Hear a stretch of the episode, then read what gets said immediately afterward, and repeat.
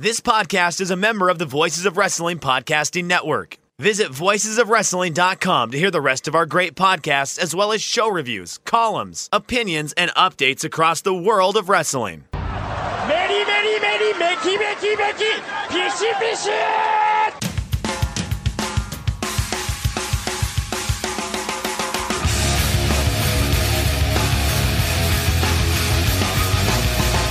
are listening to the Voices of Wrestling podcast with your hosts, Joe Lanza X out and go listen to some boring podcast where they're, where they're afraid of their own shadow. Okay? Don't listen to Joe Lanza because Joe Lanza's not changing. and Rich Kraetsch. Give me a I name. like him. Who delivers this guy in a big spot? Joe, don't yell at me. I like In, him. in the big spot, who delivers better than this guy? Stop yelling at me. I agree. And welcome once again to the Voices of Wrestling flagship podcast. I'm Rich Kraetsch alongside, as always, a man who has achieved godlike status, Mr. Joe Lanza. Joe, what's happening? Ready for some championship audio? Let's go. It's been a week. Are you are you chomping at the bits? Even though we do copious amounts of hours of audio in between these shows, we always act like we haven't touched a mic or or talked about wrestling in between this time. Even though we're just constantly talking about wrestling and and doing that. But yeah, yeah, it's been a week since we've done a show, so we're back now. Hey, Well, for all these freeloaders who aren't subscribed at www.patreon.com slash voices of wrestling, uh, they haven't heard us. That's true. They are starved, and I don't. Why are they doing that to themselves? They don't need to. We have it. We're audio. If you want to hear Joe and I a lot, patreon.com slash voices of wrestling. You don't have to be starved anymore, people. Just five bucks. Just to what? Shit, one dollar. One dollar gets you in the door. Hear all this audio. It's unbelievable. One dollar gets you in the door. Don't ask us. Ask the people who subscribe. There's a, a, a cornucopia of audio every Ooh, week. Thanks, th- nice Thanksgiving themed. Uh, did you did you uh, lay out a cornucopia on your uh, uh, your table this uh, Thanksgiving? I did not host. Okay. Oh, you didn't host. Oh, nice. That's great. I uh I hosted and it's it's a disaster. I wish I would never host again. Not that like people coming over is a disaster. I like it. It's just like way too much work. I like a lot better walk in the door, plop my ass on the couch, stand up to eat, plop my ass back on the couch, and then leave. Like that is the way to go. Yeah, that's, That's, the life right there. I mean, quite honestly, if I cooked it, it would be a better meal. But you know, if I don't have to make it, I'm not going to complain. Right, you can't you can't win them all. You, you know, like sometimes you got to take an L and just say, "Hey, look, this is it's fine, it's adequate." Well, who? uh Not not to. I don't want you to throw any uh, family members under the bus here, but who? uh Who's cooking and and and why do you think you do you would do better than them? Oh, I'm a tremendous cook. I mean, it has nothing to do with the with the meal I did eat. I mean, it's just I'm a They just can't. cook. They just can't handle the standards. Like they're just. I'm just listen. I'm trem- the thing is, I'm tremendous with the poultry. We've discussed this. I I do a tremendous job with that kind of animal. Like with the birds, I I just do a great job. That's one of my specialties, in fact. So what's your So- turkey thing? Even though this is completely irrelevant for the day after, but that not not actually it's not though because if you were smart like me, there might still be time. Black Friday, while everyone's chasing TVs and and nests and and freaking whatever the hells and vacuum cleaners and all this other bullshit, Rich Kraetsch walks his ass over to Target and grabs himself a fucking fifteen pound turkey for eight dollars because that is the time to buy turkey, folks. Everyone buys it the week before. I get it, of course, you have to, you got it. But man, if you want the best deals on. I wish I had like a chest in my in my garage, or I wish I just had something because I'd buy like eight of these turkeys and I'd be good for another year for turkey wise. So that's why I ask you now, for those that were smart like me, what what what's what's the Joe Lanza turkey? Do you have one specific turkey recipe, or do you freestyle sometimes? No, there's, there's a couple different ways you can go, but you've you've got to get you've got to get the garage freezer. I don't know what you're doing. They're not even that expensive. You can get a decent sized freezer freezer for your garage for like eighty to hundred bucks, and then you don't have to limit yourself to one eight dollar turkey. And then you, like you're saying, you could have bought four or five of them, be good for the year. You know, What's uh, what, what's the power output of uh, said uh, garage free? That's I think one of my issues as well. Like, what, what's uh, what's my energy bill going up? you know, you are the cheapest man alive. It's unbelievable. I just I'm just gotta think You about can't, stuff. you can't just put a freezer in your garage and plug the fucking thing in and I forget just want to know. I want to have a I, I, the, the, the you know profit and loss. I got to figure out what's going on here. I'm going to tell you the answer. I have no fucking clue. That's the Well, answer. see, I don't pay attention. I got to know this. Are you? Do, do you go into like the appliance store, the, the, Lowe's, the Home Depot, whatever the fuck? Do you read the energy energy saver tags that are on the front of the appliance? No, So you do. maybe. I'm in the market for a new fridge. I got it. You know, I, hey, look. It's gotta, it's gotta pay, it's gotta make money. You, you know what I mean? Like I'm not, I'm not just gonna be putting in a, a, a power. Well, my, my, my, my electricity's expensive as fuck already. So I gotta, you know, these Oh damn my God. dogs. I gotta run the. How much higher do you think the electric bill is going to be if you buy the refrigerator that has the higher capacity, which has got to be the number one feature if you're looking for a refrigerator is the fucking storage capacity. Well, we are, we are going big. I'm trying, I'm trying to weigh both here. I'm trying to weigh the capacity of it. We have like right now we have the, the it kind of opens up in the middle and our freezer. You can't even put a goddamn frozen pizza in that freezer, and that annoys me to no end. Uh, Yeah. Because it's, it's drastically reduced the amount of frozen pizzas I eat, which is not by choice. Let me tell you at all. Um, so that that kind of so we're looking for one that's got you know the bottom shelf freezer, you know a little bit more space, that sort of stuff. Still dispenses the water. So I'm weighing all that, but you know if it's it's a little energy efficient, I'm I'm I'm into it. Yeah, it's you just focus on the storage capacity and whether it's gonna you know uh, match the rest of the appliances in your kitchen. Those are the two things. You don't look at that dopey tag. How much more expensive you think it's gonna ha- like realistic? I don't know. That's why I need to know. I wish somebody would tell But me. you're, you're talking about pennies. What's that up over the year? oh my god, you you, are something. I can go on You vacation. Those extra pennies will help me go on. So see, here's the thing: you you call me, and everybody says, "Oh, you're cheap," you're, and then and then I also get shit for going on vacations. Well, maybe being cheap lets me go on those vacations. Did anybody ever think of that? listen, whatever extra your electric bill is going to be You don't know that. for plugging in freezer in your garage, okay? Think of the money you're going to save when you can buy like four turkeys instead of one. You're going to make it up because that's the point of the extra freezer in the garage, right? So when something's on sale, when you go to the grocery store and they got like buy one get one free, I don't know, racks of rib or whatever the fuck, you can stock up because you know you have the room, and then you end up saving money on the back end. Ah, see, you're There, quiet. now, because now, okay, now you got me thinking. All right, go. I'm speaking your language now. See, I'm speaking your language. and that applies for all things, like when the ice cream's on sale, or or the fucking frozen pizzas, the Crates frozen pizzas, or the hot pockets are down to a dollar twenty four.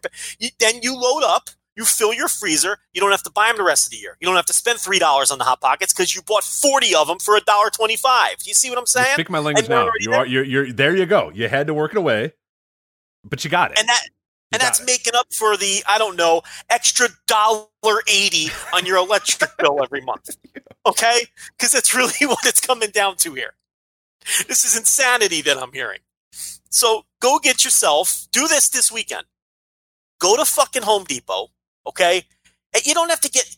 I'm telling you, you can get one for like eighty bucks if you catch them on the right day at a right sale, and and you, you can you'll be you'll be saving money. You'll be going to Iceland twice a year. How about that? Oh wow, that's okay. Thank you. I uh see. You just had to speak my like. You just told me, oh, uh, who cares about them? But you, you, that's the way I need to be heard. Is that I could buy eight frozen pizzas at once when they're on sale, and I'm good the rest. Now we're talking. Now you're talking Craig language here. So thank you very Rich, much. I, I I I forget what I have out there. Well, that that's uh, Yeah. okay. This is also the issue too. Is everybody that I've ever known that has one of those just fills it to the fucking brim and then never knows what's in them. Yes, every like my now and then. I, think- wanted to give him. We got an extra turkey this year because my work gives us turkeys. and We had to buy or whatever. So I was like, "Hey, do you want my turkey?" He's like, ah, "I got four in there already." I'm like, "How long have those been in there for?" Like, Yeah, yeah, years. yeah. Like that's the problem. Is do I really want like just like a tre- like just a random assortment of meats that have been in this random fucking freezer that I'm paying for every single month for you know a, a five six years or whatever? Do I really need like nine racks of ribs that I'm not going to eat throughout the year? I mean that that's the issue. Is I, I would need to I would need to know and and, and guarantee that I'm going to be able to use that stuff because everybody that I know like you and, and everyone else like I'm saying everybody I, they, it just filled to the brim. You open that thing and you can't even see everything's got freezer burn all over it. It's a disaster and it's like well what what did you really do with this? Like you just filled it with this bunch bunch of shit and you don't know what's in this. So I don't Well, know. you, you gotta buy items that are in, that are in your regular meal rotation, right? It's only going to get overflowed with stuff you're never going to touch when you go outside the box and get too crazy with it. But if you know you're going to eat, if you know you're going to cook three turkeys in 2020, then you buy three turkeys. You don't buy six. You see what I'm saying? Like you, you got to plot that shit out. Or if you regularly eat fucking rib roast, I don't know. Then when there's a deal on rib roast, you buy a bunch of rib roast because you know that's in your rotation. But if you start going outside the box and start buying shit that you don't eat, like fucking, let's say you don't eat lamb chops, right? If there's a deal on lamb chops, you lay low because they're just gonna sit in the freezer because you're gonna be like, I don't, I don't eat lamb chops, you know, I don't eat this shit. So you got to be smart about it too. But I know you, you're so cheap and thrifty that any deal you'd be buying it just for the deal, and then you'd be the guy with the freezer burnt lamb chops. No, I don't waste. I don't. I'm not a food waster. No, I'm not. That that is one thing that I am not though. I buy the bare minimum amounts of food. So don't. Uh, I, that is not me. I, I even with the chest, and that's my worry of the chest is like I would feel like I would become that guy to buy everything you need guy because right now I'm not that. I buy the absolute minimum that I need. And I hate throwing food away. I, I, I make sure that I don't buy too much of, of, of one thing, but I, I, think I'd be tempted. So I don't throw nothing out either. You should see these brown bananas I'm feeding these kids. Like, I'm, I'm like, someone's make a smoothie out of it. I mean, come on. There's so much you can do with it. So I'm like, look, someone's got to eat this banana. We're not hungry. I don't care. You got to eat this banana's got to get eaten today. This banana's getting eaten today, or I'm never buying bananas again. Eat the banana. We bought a uh, we bought a composter, an outdoor composter these uh, recently, just because we wanted to. we- Any of the food that we were throwing away, we wanted to at least conserve that food and make it into something else. So now I got to trot my ass out, you know, in the cold, in the cold, in the dark, to throw some fucking moldy bananas into a composter and, and spin that thing a few times. So that's where my life's at right now. So Yeah, no, yeah, I'm like you. I don't. No food gets wasted. Are you? Are you one of these guys who like uh, when it's time to go grocery shopping again? The cupboard is fucking bare. Like you have nothing in the house. Uh, pretty much, yeah, pretty much. Or what happens is we we we go to the store and I ask Michelle, hey, uh, or you know, the nurse or whatever. I ask her, hey, do we have blank or whatever? Do we have this? And she goes, I don't know. Well, let's just get new ones. And I'm like, I think we have, I think we have black beans. Like, don't buy them again. And she buy. And then when we come home, the first thing I do is I walk up and go, look, we have black beans already. Like it's an argument every time. Like we can't have two black, like two cans of black beans that are gonna last for nine years. It like infuriates me that we had black beans yet we still bought new black beans. It, it, it Yeah, you, you're a piece of work. What you got to do? You got to walk around the kitchen before you go shopping. I do, but the problem is like sometimes I, I come home and there's an immediate like, oh, we got to go right now. I got to do this. I'm like, all right, whatever. What did you did you check what we have? Yeah, I did. Okay, cool. All right, and I rely on her sometimes to do, and and and she just doesn't have it because I'm that way. I'm like, all right, what's on the list? Boom, we. Got, I promise we have that, and I'm digging through it. It takes us an extra hour to leave for the grocery store because I'm digging through everything to make sure. No, no, no. We I think we have two drops of paprika still left. We don't need to buy a new one. So uh, yeah, no, I, I I am that, but you know, not everybody in the household follows. So- You would you would wait you would wait on the paprika until every last drop is used, wouldn't you? You you, you can't just buy the new one because you know you're going to need it. You you you, I, you slip that in there. Two drops of paprika. so don't buy it. But then you may run out of the paprika before uh, you want to just buy the new one when you're down to the two drops of paprika. You know, Perhaps. silence. How much? How much, how much paprika am I using though? I, listen, I use a lot of paprika. I, I do too. I like it a lot. So actually, that that is the one. If if I go into the spice rack, I think we have like three full things of paprika because I always forget if we have it, and I'm, I'm, I'm it's actually kind of the same deal that you're saying. Like I use it a lot, so I'm just like fuck it. I don't remember if we have it, but I use it. Like 'cause anytime I cook chicken, I usually put put it on there or something like that. So I'm always like, you know what, just buy some. I don't know. I think we do, but I, I use a shit ton every single time I cook. So yeah. It's great for poultry. People think Absolutely. it's going to be Absolutely. They think it's going to be too spicy, but it's not. When you Ah, cook no, it, it's, not at all. it gives the skin that good crisp. You know, you gotta you gotta bake the chicken, you know, or the turkey, you know, cover, and then you uncover it for the last X amount of time, depending on the weight, and that paprika gives it that nice crisp. Yeah, you got to use the paprika. So, so that. is that your? Because this this whole conversation started with me asking you your turkey recipe. Is, is so? Is there a go to turkey recipe, or is there multiple freestyles? What As am I a fi- on that day? Nah, I got three or four different. Yeah, you know. Oh, we don't need to go through all three or four. Then what? What is the go to? What is the the okay? Yeah, the TLV. Her first Thanksgiving over. You got to impress her. You want you want to lock this thing down. What is the turkey recipe for her? Uh, you know, the you can never go wrong with your basic paprika recipe. It all depends how you stuff it too. You got to get the other key too is what what's the what's the bird sitting in. Okay, you got to get a little nice mixture down there. You got to get some white wine and some uh, some lemon juice because that's going to steam as the bird is cooking, and the bird is going to absorb all of that. You see, so that's important. People forget that. Oh yeah, no, we, we did we did white wine and, and and we stuffed it with uh, lemons this year. We did we stuffed it with lemons and we did uh, cheesecloth actually instead of uh, Yeah. aluminum foil this year. We did cheesecloth to kind of uh, on top of it, which added. I mean, it was like it's a terrible word, but it was the most moist turkey I, we had ever made ever for Yeah. sure. That's that's the yeah. You, you, the, sure sign of a lazy cook or an uninformed cook is if they're just putting like cooking spray on the bottom of the pan, and it's like, Oh, yeah, get out of here. yeah, get lost. You know, I'm not. You know, I, I'll eat it if it's free, but you know, you know. So yeah, that's the key. It's like because it's going to absorb it. Like I said, the other key is keeping it covered, then uncovering it for you know just the final home stretch. You know, to give it that crisp. You don't want to keep it uncovered the whole time. Like you had it covered with the uh, what you, you had. Uh, you said you had cheesecloth, yeah, you know, because then it's you know you're going to overcook it. You know, so yeah, there's a lot of different things. That's the thing with poultry. You could do a lot of different. What are we doing here? What am I talking we about? don't have any wrestling to talk about. No one's having any wrestling shows. We're, we got a bunch of random shit to talk about, but there's no there's no good wrestling stuff going on. There's just a Well, bunch of stuff. well, about seven years ago, I, I came on this show and told people how to cook a turkey. Remember? And then you disputed that I did that on the. You you claim that was a lost show, but I'm telling you that one made the air when I told people to cook turkey.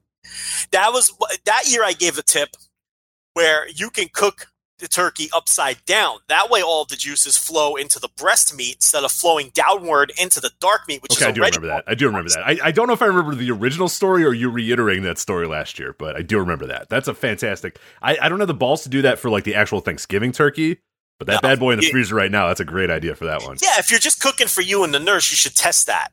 You know, cook it upside down, do everything else as normal, because you'll see uh, those juices instead of. Why do you want those juices to flow down into the dark meat? You want it to flow into the white meat. That you know, so that's another strategy you can use. Also, I like to put my lemon slices underneath the skin, in between the skin and the meat. Mm, You know, okay, so, okay. You know, so you know that if if you're doing a lemon based, you know, you're not always going to do a lemon based, but you know, if you're doing lemon and thyme or something like that, you know, you you could put the lemon slices, you could peel that skin up carefully, and I you could do that with chicken too. I do that just when I bake, you know, a chicken or, or chicken. I, I'm big on chicken thighs. I, I cook chicken thighs a million different ways. You, you get those, get that lemon right under the skin. There you go. We are we are going to do wrestling at some point. At some point, but this is fantastic. It's making me hungry. That's, we got to finish the show quickly so I can go eat again. Yeah, but we have some wrestling to get to uh, this week. Uh, nothing in, you know huge in particular, but we wanted to touch on uh, the Marty Scurll contract situation, everything that's going on with that. Uh, his contract expiring and him still working Final Battle. We'll talk a little bit about that. Uh, of course, we got to talk about ratings. AEW NXT ratings from last week uh, came out.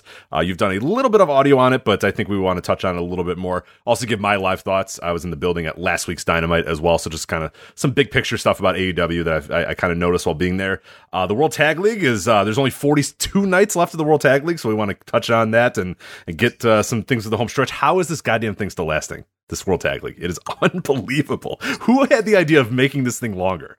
Who asked for that? Who wanted that? I don't know. It's it's ridiculous. Well, there's, well, there's, there's 36 teams in the I know. tournament, This so is they all face each other. The worst is you go and look at the standings. You're like, all right, we got to be in the whole. Oh my god! And then you look and there's still like five shows left or something. Like, what the hell? How is there so many shows? Why is this happening? Anyway, uh, to touch on that a little bit, MLW Opera Cup. Uh, Noah's got their one four main event because they're running on the fourth and the fifth. We'll touch on that a little bit. Evolve's got a double shot this weekend. Starcade happened. It was a show. Joe's going to talk about it because he watched it.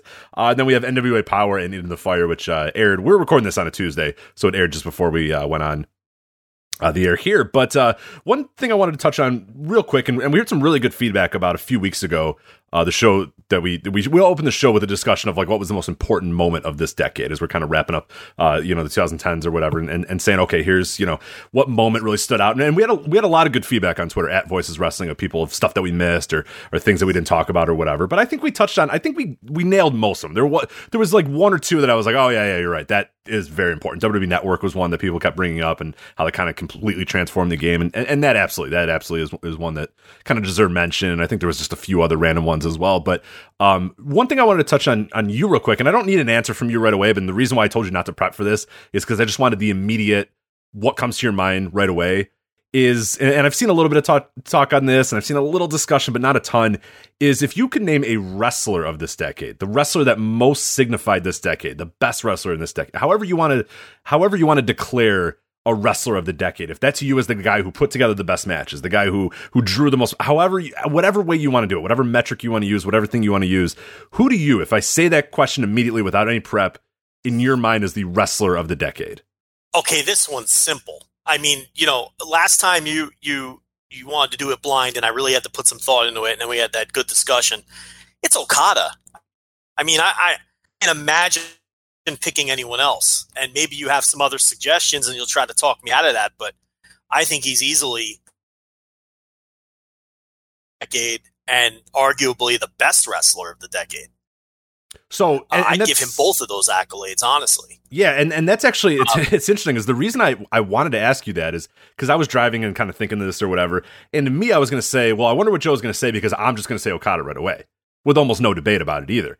And I think that makes it a little bit more interesting to me too, is because Yeah. you know, it, it, there's one breath where like that moment of the decade, you and I are like, hey, this or hey, that or hey, there's this one or that. Like, but to me, th- there's almost really no debate for Okada uh, being that guy, and that I, I there's going to be people listening that are they're going to disagree. And i will I'll I'll bring up some names and I'll bring up some people, but to me, it was like a slam dunk. And I was kind of curious if you were going to waft a little bit or say, hey, you know, these three or four people, or hey, this guy, but I think Okada's the best. But you just you were right with me like where I just was like, no, it's it's got to be Okada. I mean, from from 2013, 2012, or whatever, or really 2013 until you know the end of this decade, he's been in top level matches, having good matches in main events, raising New Japan to new standards and new heights and all that sort of stuff. I mean, there there to me is almost no other guy that I would really like. There's other guys I listen to arguments for, but like you're gonna, it's gonna be an nearly impossible task to get me off the Okada train for wrestler of the decade.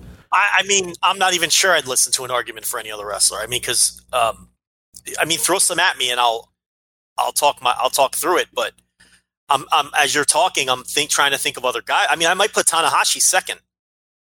Um, yeah, I throw some at me then. Okay, yeah, I, I, I can't here's a few that kind of came to my mind as I was sort of thinking. I was like, okay, Okada definitely number one to me, but other guys that I would think of and, and, and names that I saw kind of doing some research. There was some thread on Reddit that I checked it out as well. Uh, here's some names, and, I, and, you can give me immediate yes or no's. We don't have to go through you know extended diatribes about each guy, but um, right. AJ Styles was one that got mentioned a bunch. Um, yeah, I mean he had he was a you know pretty significant in New Japan there, more than maybe people would give him credit for now and he came into WWE very hot and probably had uh, his first year was excellent, but the last two years have been he's just been a guy. And before he came to New Japan, he was really just spinning his wheels in TNA. I think that so, that that period to me sinks him the most. Is is that whatever? I mean, yes, Okada wasn't around during that period, so you know it's it's like you know, AJ was around this entire decade, so maybe you give him credit for that and the fact that he. You know, yeah, but uh, you know what? But Okada, wasn't doing anything. Yeah. like, no, but Okada really did. Uh, 2012, Rich. I mean, right. we're talking January 2002.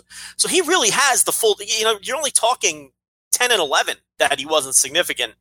Uh, you know, he's got eight years where he was. So I don't even. I can't even knock Okada for that. But but yes, Styles. I mean, it was the end of the TNA run where he was really just spinning his wheels. It wasn't even close. It was like the worst part of his TNA career in the beginning of the decade. Comes to New Japan in 2014, has those great two years or whatever in both New Japan and ROH. He was very important ROH as well, and the Indies. Okay, he had that uh, nice indie run too, and then uh, a, a good first year. Came in WWE, tremendous debut at the Royal Rumble, had a good first year but the last two years in WWE, he's just been another cog, another meaningless cog in the wheel, and really hasn't even been having great matches. The dirty secret with AJ is he hasn't been a great wrestler for about two years. And whether you want to blame the house style or his age, I don't, I really aren't, I'm not concerned with the reason. I'm just concerned with the output. Right. And, and it just hasn't been there. So no, because when you're talking AJ, you're really only talking uh, three or four years out of the decade. And I still don't think those three or four years could touch what Okada's been doing. So no, no on AJ. Yeah, I, I agree. I had the same things as well. And that early T- the, the the early part of the decade, the TNA run. I mean, he was. I mean, that's when he goes on the Observer ballot, just falls off right away to no fanfare. You know, WWE doesn't even offer him a contract or whatever the hell the situation was. Like people don't realize how low things were for AJ there eh, for a while, and and and and obviously by hard work and, and, and tremendous work in New Japan and, and, Ring of Honor and elsewhere, he he got to where he was now and had yeah w- one of the better like kind of four three four year runs like you were saying, but yeah, not, it's not enough to make an entire decade. So. A contender for number one, no way. You want to say he's in the top ten? That's a sure. Oh, absolutely. No, I, he'd probably be in my top ten, but he's he's, he's not for number one, no, for sure. Uh, you mentioned Tanahashi a little bit earlier. I think he's he's got a definite case, but to me, if you make the case for Tanahashi, it's like isn't Okada just a better case on all levels? Yes, he is because you know Okada obviously surpassed him in every way, and Tanahashi took a back seat. And now Tanahashi, over the last year and a half, two years, we're we're really starting to see him wear down. Where before it was kind of just like shit people would say, and then we'd have great matches anyway. But now it's pretty clear that he's in that decline, uh, serious decline phase. And um, I mean, you know, but he he was the one who got Okada over. This is why I say Tanahashi is my working number two, unless you come up with someone who I would put out of him. Uh, two names from WWE here. John Cena. Cena, obviously, the back end of the decade, he really tailed off because they they downcycled him, and now and you know now he's just disappeared. Um, probably the number one WWE wrestler, depending where you stand with Roman Reigns. Um, but yeah, Cena. Yeah, I mean, can't put him ahead of Okada. I can't see that. But he, you know, if you want to argue him or Tanahashi, I could, you know, we could do that. Yeah, I, I, think the thing with Cena is that there were like the early part of the decade. I think is a little bit better than maybe people give it uh, credit for. And there's some there's some other shit obviously in the early part of the decade. But you know, by 2011, once Punk and and and, and Bryan and those other guys are kind of in there and, and and doing stuff, and then you obviously you have the Brock you know feud and, and, and those matches and, and and then we reached a period where Cena was like very good. I mean, this is like the indie Cena run where he's throwing out Yoshi Tonics and having these like incredible fucking pay per view matches with Kevin Owens or whatever. I mean, those were that was a great run he had there in that like 2015 to 2000 whatever uh, 17 or so run that he had. But like to me, it, it, it's tough because, like you said, he's been a ghost these last three years, basically, or last two years uh, for the most part, where he comes in, does his long little shot or whatever, and then he's kind of gone. So it, it's hard to make that case, and I think he might have a better case than people think, but not a number one case at, at all to me, just because I the longevity is just not quite there. Yeah, if you want to nick him for the end of the decade and and call it even with Okada's first two years of the decade being a non-factor, that's fair. Um, so if you want to, if you want to tell me that, if you want to put Cena ahead of Tanahashi and say that he's the top challenger for Okada, I don't have any problem with that. No problem with that at all. Uh, Daniel Bryan was a name I saw brought up a lot as well. And, ah, and, maybe, and he's got an interesting.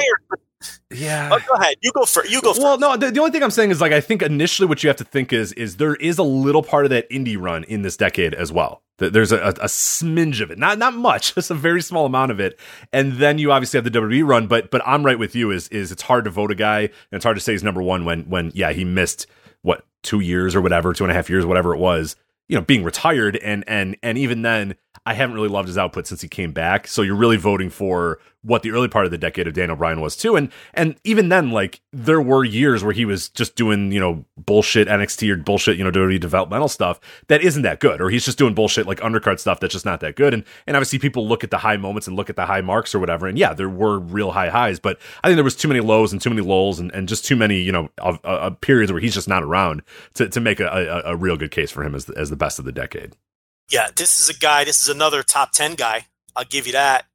And this is a guy who peaked as good or better than anybody in the decade. I'll give you that too. Um, but like you said, there's some real lulls in that WWE run. The period, um, the heel, the heel stuff, you know, before the the Yes movement, uh, B plus player period. Um, that you know, none of it was bad, but none of it was uh, you know stuff that was going to uh, light your world on fire. And you know he, he you're right he did have some uh, some indie stuff in there but then again he, he was retired for two or three years. And then he comes back and he was okay for a while but again this is kind of like now you know he's not doing anything. Uh, it, this the, the return has not been any kind of massive success by any and if you listen to the whispers you know it's like he's not even happy with his return and he's disappointed with it. And he's talking about retiring again because he's been so disappointed with what he's been given to do on his return. So you know, you have the heel title run with the with the hemp belt and all that, and it just you know, it, it, no. I mean, top ten guy, yes, but too many peaks and valleys to to challenge Okada. All right, let's get some let's get some deep ones here. As ones that'll get you thinking a little bit here. Takashi Sugiura. Now, listen, this is a guy who's going to give you. It's funny because we haven't named anyone who's given us a full 10 years. This guy did.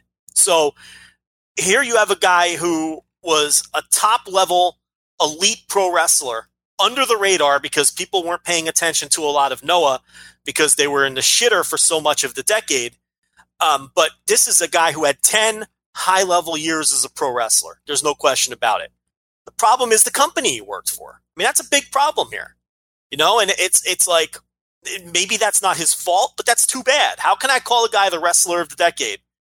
Uh, you know, who who just didn't work the big time matches and you know, and I can't even tell you that it, was he a better wrestler than Okada this decade. Maybe some people will say that he was. I watched all of Takashi Sugiura's shit, and I'm a big fan of his. I can't tell you he was a better wrestler than Okada this decade. I'd go with Okada. So unless you've got to be way better than Okada, if you're going to come from a small promotion or a promotion that was struggling all decade long, like he did, you got to be significantly better than Okada because Okada just blows you away with every other part of the argument. Right. Because Okada was just such a transcendent star and he's a first ballot Hall of Famer and he's an enormous draw and all of those things. That shit counts too. So I don't think Sugiura was so significantly better than Okada where it can outweigh all of that. I don't even think he was better than Okada anyway, eh, period. But, you know, even if you think he was, it, it, he's got to be so much better that's overwhelming so that's a guy, though, who'd be a real sneaky sleeper pick for like a top 10 because he's been so great for the whole decade. But I, come on, I can't take him seriously as the wrestler of the decade. I right, absolutely. Yeah, I think he's one that'd be fun to kind of have a discussion about, but like then you ultimately like put him eighth and just be like, hey, you know, he's eighth. You know, no one's talking about this guy, and and you you know you tout him and you say all this, and then people say, well, what are you ranking him? You're like, well, he's like eighth or seventh or whatever. You know, like, but that's fine. That's good. That's not bad from coming where he comes from. But yeah, it, it's tough to make a case for him. I mean, how many? One. I mean, he's had some great matches this decade, and he's a great wrestler, and we both love him. But it's like how many legendary matches did he have this decade? I could name legendary matches that these other guys. Right, right. Sugiura's been like consistently good for a decade, but that is that enough to to, to make you you know and his, consistently and great? I should say he's been he's been great, but it's not like he's not like unbelievable. Yeah, legendary is a, a great term to use because it's like, there's nothing legendary. That he had a he had a tremendous title run two years ago that we talk about all the time, and it, it just unfortunately not a lot of people are paying attention. But he doesn't have that legendary stuff that these other guys have, so I can't I can't put him in a serious conversation for number one. But you want, again, top 10? Let's talk. Oh, one quick note on him, too. Do you think he's done enough now, considering that Kenta hasn't been there in like a fucking half decade now, and Marufuji just is a shell of himself and completely fell off the shelf? Do you think there is a case that he is the greatest Noah wrestler of all time now? Ooh, yeah. I, you know what? Yeah, I think there is. I mean, everybody, I uh, all those other guys have kind of came and went and and moved on or, or done different things or, or, had you know left a company or did whatever. He's still fucking there. It is so. It's a weird debate. Like, how do you, do you count like guys that had the huge moments? Because obviously, I don't think he has. If you had the, the, top ten Noah moments of all time, like I don't know how many of those he's in. He's maybe in a, a, a couple, but do you account for the fact that he's been there and consistent and, and prolific and that's an interesting debate there. That is really, really interesting. I mean, because, you know, obviously there have been other wrestlers throughout Noah's history who have had higher peaks and were bigger stars. That's not even debatable. Right, right, right, right. But he's always been there. And then it, he just had the unfortunate circumstances of, well, and you know, we can't, he's not blameless because if what I was going to say was he didn't become a top guy or the top guy until the company was in a, a much different place till it really realistically wasn't. It was basically a big indie. Let's call it like it is. Okay, but that's not his fault, but it's also his fault because if he was super charismatic and he was a legitimate superstar, he would have been in the mix when Kobashi was around and when Kenta. You see what I'm saying? So it's like, so he's not totally blameless in that regard, but in terms of he's been there throughout Noah's entire history and has been pretty great through all of it. So is that enough to overcome, you know, the shorter stints of the guys who retired and moved on? It's an interesting question. But I do think there's a case that he is the greatest wrestler in pro wrestling Noah history. Yeah, that's that's that's really interesting to kind of think about as well. Uh, one more name that I'm going to bring up, and then I don't know if you have any off the top of your head, and obviously uh, anybody listening to this at Voices Wrestling or the Voice Wrestling Discord, uh, voicewrestling.com slash Discord uh, to let us know uh, any ones that you think are, are, are actual contenders. Don't give us like just people that like you like. Like that's not the case. Like who is the wrestler of the day? Who is the best wrestler? We don't need every guy that wrestled or every girl that wrestled that you like or whatever. Best wrestler of the decade we're talking about. The the absolute top top tier. I'll give you one more name, Joe, to possibly think about. Brock Lesnar. Um, I am not voting for him, but I'm just saying I, I think it's an interesting discussion. There's definitely something special about him. We talk about his aura all the time and how is brings something different to the table. And he's been, look, he doesn't wrestle every week on Raw, obviously, but he's been back longer than you think. Like he's been there pretty much the whole decade at this point. When did he come back? 2012 or 13? 2013, yeah. I believe, is when he came back. So yeah, it's been a while. Or, God, God, is it 2012? It might be 2012 now that I think about it. Let me find out. Uh, Extreme Rules Brock Cena. When was that? 2012. Jesus Christ. Yeah. Yeah. So he's been April. there for Yeah, the April majority of the 2012. Shit. Wow. And if if you want to talk about legendary or super memorable matches, he ticks that box. Okay, you can run off, Rich. You can run off ten Brock Lesnar, you know, super memorable slash legendary matches. You could do it instantly. Um, not all, be, not, and, and it's interesting with him because it's not because they were like great or or in ring classics, but he, like him or not, he brings something memorable to the table. He's just he's special in that regard. So, I mean, I, I, I can't put him over Okada, um, but he's he's definitely someone who brings a different kind of argument to the table, um, and, and can't really be discounted. Um, you, you didn't bring up Roman Reigns. It's interesting because I briefly brought him up. Is that because you don't consider him a contender for something like this, or is it because uh, of some other reason? Like why why not why no Roman Reigns in the discussion? I don't know. To me, I don't know. I don't think he's worthy of it. To be honest, I, I don't think he's done enough this decade. I, I don't know. I, I may be I might be anti Roman or or whatnot or whatever the hell people want to say, but I just I don't feel it from him. I, I think he's largely. I mean, I I- I think what we're seeing right now is kind of a. I don't want to say the failure of his push or whatever, but it's just kind of like he is not that important. They're just kind of like letting him out there and, and, and seeing what the fans do with it. It's it was years of like really a failed forced push. Some good matches in there, uh, uh, of course. Some really really good matches in there, of course, as well. But to me, ultimately, like I don't know that I would consider him a business success on any level whatsoever. I would consider his push kind of a failure, you know, multiple times. And what we see now is kind of the the, the the end of that is like he's and and that's not to say they're not going to fire him up again and they're not going to do something with him uh, again but it doesn't feel like he's really that important to the company right now which was interesting given how much they tried and tried and tried with him. So i don't know. To me he feels ultimately like this decade was kind of a failure for him even though there was so much big stuff about him too but i guess you could say the same about dan o'brien. There's same you could say the same about a few other guys as well but to me i don't know. He just didn't he didn't jump at me. And, and that might be because i never really liked his main event matches as much as a lot of other people did. So that might be where i judge it a little bit differently than than some others. Because they were good but i never like people really liked those matches and i just thought they were fine. Most of the you know the high level ones.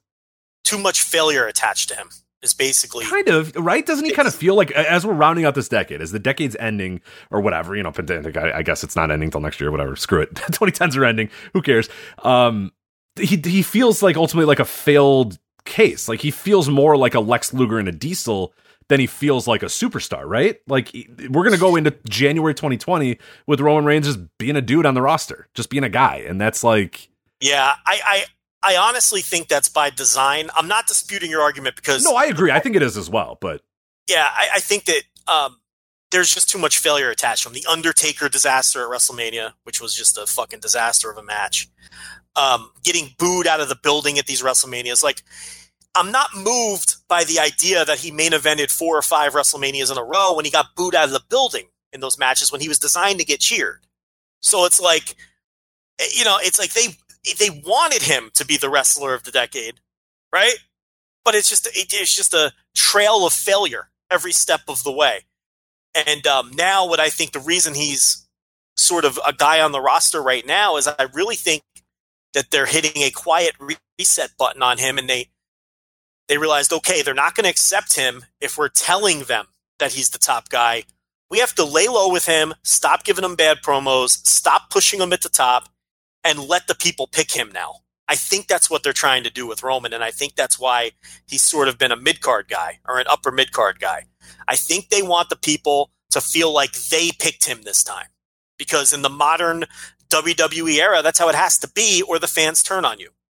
So I think that's kind of what if you you know the way he's booked, he's he just comes across not as uh, forced anymore. He comes across a little cooler as a personality because they're not giving him a ton of promo time with scripted shit.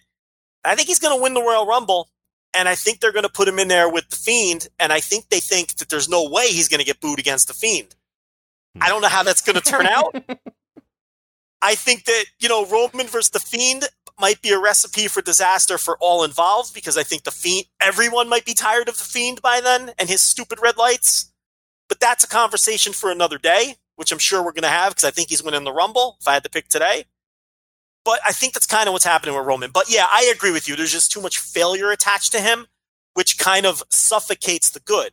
Because he did have some really great matches. But I mean, Rich, if we're being fair, did he even sniff the amount of great matches that Okada had? I mean, let's be, God, I mean, no. come on now.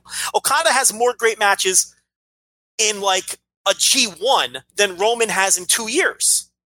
I don't even think that's controversial. You know what I mean? Like, well, I'm sure it will be to some, but who cares about those people? yeah, but they're wrong. They're idiots. Yeah, they're wrong and they're idiots. So that's fine. I mean, they're they're wrong. I mean, you know, everyone's entitled to an opinion, but your opinion f- might fucking suck. Okay, he, Okada has had G ones where he's had more great matches than like, and and he's not even. I don't even think Okada's been like the best G one performer in that company. That's neither here nor there. But but anyway, um, I'll throw a couple quick hitters at you. It- who would you put higher on that list, Roman or Seth? Roman. Okay, how about Will Ospreay? Mm, that's tough now. that's because he's. If you really go back and look at how, if, if you were into that scene, listening to this show, you know, listening to us put him over, I mean, you got to go back now. This catalog goes until what, 2014, 15 for Will? He- I think he broke in as a spot total spot monkey around 13 is when he started. And then 14, I think he had the series with Seidel. Mhm. And then by 15 and then by 15, he was like, okay, this guy has learned how to sell and he's starting to be pretty great. And then, you know, by like 17, he's the best wrestler in the world. So it's like maybe maybe too late on the scene. He might be one of those guys who gets caught where his peak is in between two decades, so he never really would be a contender for something like this. You know what I mean? Because he's like peaking now at the end of a decade, and he's going to be good for like ten years, but like his super peak is going to be split between this decade and the next decade. right, See right, right, right. So you know, I mean, if, if if you're asking me, Rich Kraetsch, right now, I'm Yeah. taking Will over over Roman. I mean, that might be controversial to some people, but uh, he's I, I've liked the hell a lot of what he's done the last five years or whatever has been pretty fucking great. So I don't know if there's a wrestler outside of Okada two years ago that had a year like Will Ospreay had this year, and I don't even know if Okada matched. Will Ospreay's year this year is it, it's is so good that there's not adjectives to describe how good it was. When you look at how great he was in the best of the Super Juniors in the G1, I mean, uh, okay, this isn't all created equal, but I didn't have him. I, he didn't have a single match under four stars for me in the best of the Super Juniors, and I know that's not everyone's opinion, but I know a lot of people agree with me. And I know some of the people who don't, you know, he bottomed out at like three and a half, you know, and had eight matches that were like four and a half. I mean, it's absurd. And then he went and did the same thing in the G1. It's like, and then all of the, you know, the Ibushi match at Wrestle Kingdom. And this is probably a better conversation for end of year awards, but this is a legendary in ring year, the likes of which we may have never seen. right, nobody's had an opportunity to have that many good matches either. Like he, No. he took that opportunity to have good matches. And then had good matches in every single one of those. Where G ones, best of the Super Juniors, all this stuff, you know, traveling around. He he never stopped. Like this year was just insane with the the amount of matches he wrestled, the amount of good matches he wrestled, and the amount of like legendarily good matches that he wrestled this year. Is yeah, it's it's it's it's unlike anybody ever because no one's ever no one's ever had that opportunity to have that many good matches unless you count like guy that's on TV every single week. But even those guys on TV don't have the opportunity to go out there and do what Will was able to do during all the best of the Super Juniors and all the G1 and all the the Super Junior Tag League and that sort of stuff. I mean, nobody they just don't get that opportunity. There's just not that chance to, to, to do that. I mean, in a perfect world, yeah, you go out there, you got your 10 minutes of TV time, you can have an incredible match every single week, but that's just not how it works. We we know that. That's just not how it's going to be. So for like most guys, like they don't have the opportunity to have, you know, 30 matches under their belt that have the potential to be good. And and and then with all fucking 30 or whatever those make them all good. Like that's the thing. There's there's like nothing bad. There's just a few you know matches that didn't live up to standards. But otherwise yeah it was just that run is like the most prolific run that anyone's Yeah, but, but yeah, those standards are like this is going to be a match of the year, and it's like, yeah, it was only four stars. Like, it, it- like that's what we're dealing with with this guy. So he may have had the best year ever, bell to bell, and and the best year of the decade, but he he- just, I think his decade got rolling a little too late. I, I I'd agree. I, I'd still probably have him over Roman, and I'm sure that'll make people very upset. But I'm, I'm going with that. So well, listen, you know, let's do the desert island thing. Do you want Will Ospreay's decade comp tape, or do you want Romans? It's I not even Will's. close. Yeah, I'll take Will's for sure. I mean, it's not even close. I mean, I mean, you'd be nuts to take Romans unless you're just someone who Who loves barricades falling? I guess if you like guys getting speared into barricades, then Uh, Roman's Yeah. the guy, I guess. So Uh, how about okay? I know what your answer is going to be, but what about like Chris Hero? Too many bad years in WWE to oh, that's ah, it stinks so much because he had so many good years too. But yeah, nah, not enough there. no, there's just not. I mean, there's there, the indie runs were, were fantastic. One of the WWE runs was good, but like the stuff going on now, the stuff, the late Cassius Ohno stuff, yeah, there's just there's not enough to kind of sink your teeth into there.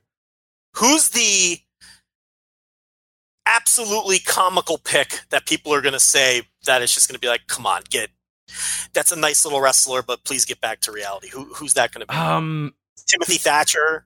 Um, um, Mercedes Martinez. No, I'm just joking. That's um, Mercedes I'm Martinez. just joking.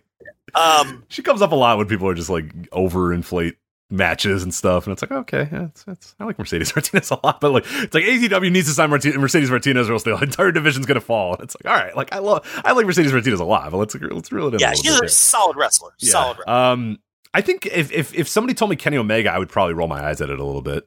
You know what? I, you know, put Omega aside. You know, I don't. You know, I, like I like him more than you, I think. But what about the Young Bucks for something like this? Hmm. Okay. Yeah. They're tough to rate on this level. You know what I mean? Like just because they're always there and they're always consistent, they're always fine and they're always good. That's tough. Yeah, they're they're not the worst pick in the world. They're really not. Man, that's a tough one. They're, they're really not a bad pick because they've had a lot of good matches throughout this decade. But like, what's I, I'm trying to think of ones that maybe stick out, or like you said, the legendary matches or whatever. I don't know that I can like reel off a bunch of names for the Young Bucks and a bunch of matches for the Young Bucks. Like I can say that they pretty been pretty much this entire decade have been pretty damn good and very entertaining to watch. But like, yeah, it, but the problem with this decade too, don't you have a little bit of the late TNA run still kind of festering in there? Yes, you do. Yeah, you got a little bit of that, and and I, I wouldn't say they really got off like because I I liked them forever. I mean, I, from the moment I saw them in Ring of Honor the first time when they were just these dorks, and you know, in Ring of Honor, you could argue they're still dorks today, but like I always thought they were good. So my level of young bucks, you know, whatever whatever their window is, is probably long, you know, bigger than others. But for most people, what like thirteen is probably when they really started discovering the young bucks and really discovering that they were good.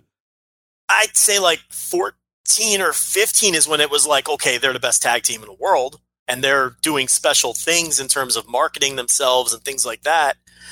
Um, but yeah, probably not a complete. Look, outside of Sugiura, there's not a ton of guys who have that complete deck. That's a hard thing to do. To be awesome for 10 straight years. I, the, the list is very short of guys where you can th- you can think of, like who else is there? I mean, you look at Ishii. He didn't really emerge until 2013, right? He didn't really have a great 2012. 2013, he burst through and has the great year, and he's been great ever since.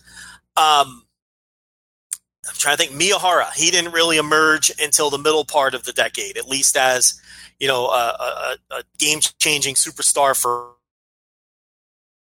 for, for all Japan's fate. Um, you know, Jun Akiyama would have, but he started to tail off in the last year or two. So uh, there's a guy who the previous two decades did have full decades of, of greatness, but this decade, he, he the last couple years, I you know, I, this year I can't call him great.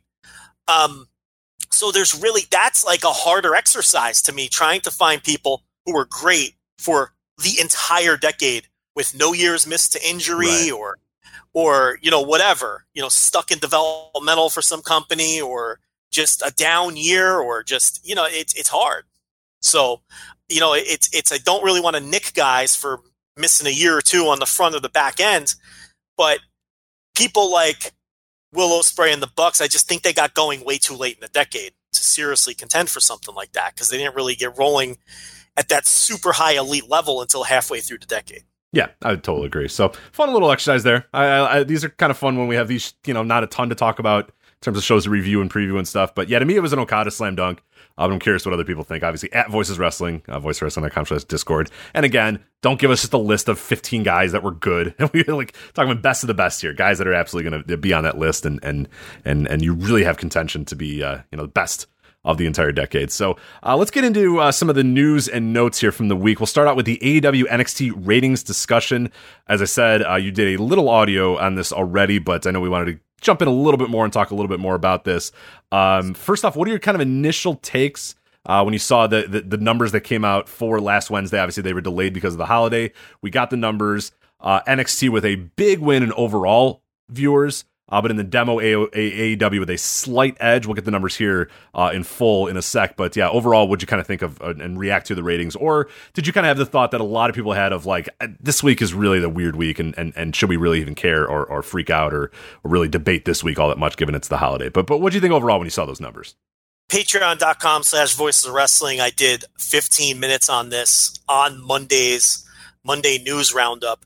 I will give you the Cliff Notes version of what I had to say there because a lot of um, the people listening heard me talk about this already, and we're going to give Rich the floor to give his takes. But uh, my abbreviated version of uh, of what I had to say behind the paywall, which you can listen to for uh, five dollars, and then which opens up every piece of content we've ever done and will do for the rest of the month, is uh, uh, the headline grabber was the viewership gap between NXT and AEW, but that's not the story to me.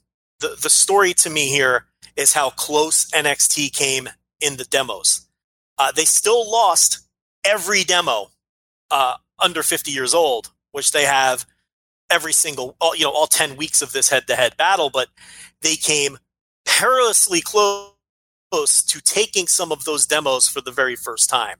I think only the female demos is where the gap was still pretty wide between AEW and NXT. So to me, that's the real story here, not the viewership gap, uh, but how close NXT came to winning the 18 to 49 demo. Number one, because it was 0.26 to 0.24, and and and how close they came to to, to winning uh, most of those demos. They really cut through the margin.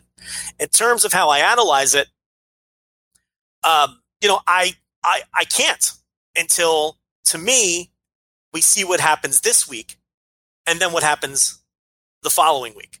Because if AEW pops back up to the 0.34, 0.35, 0.36 range in the demo this week, then to me, last week is is essentially means next to nothing.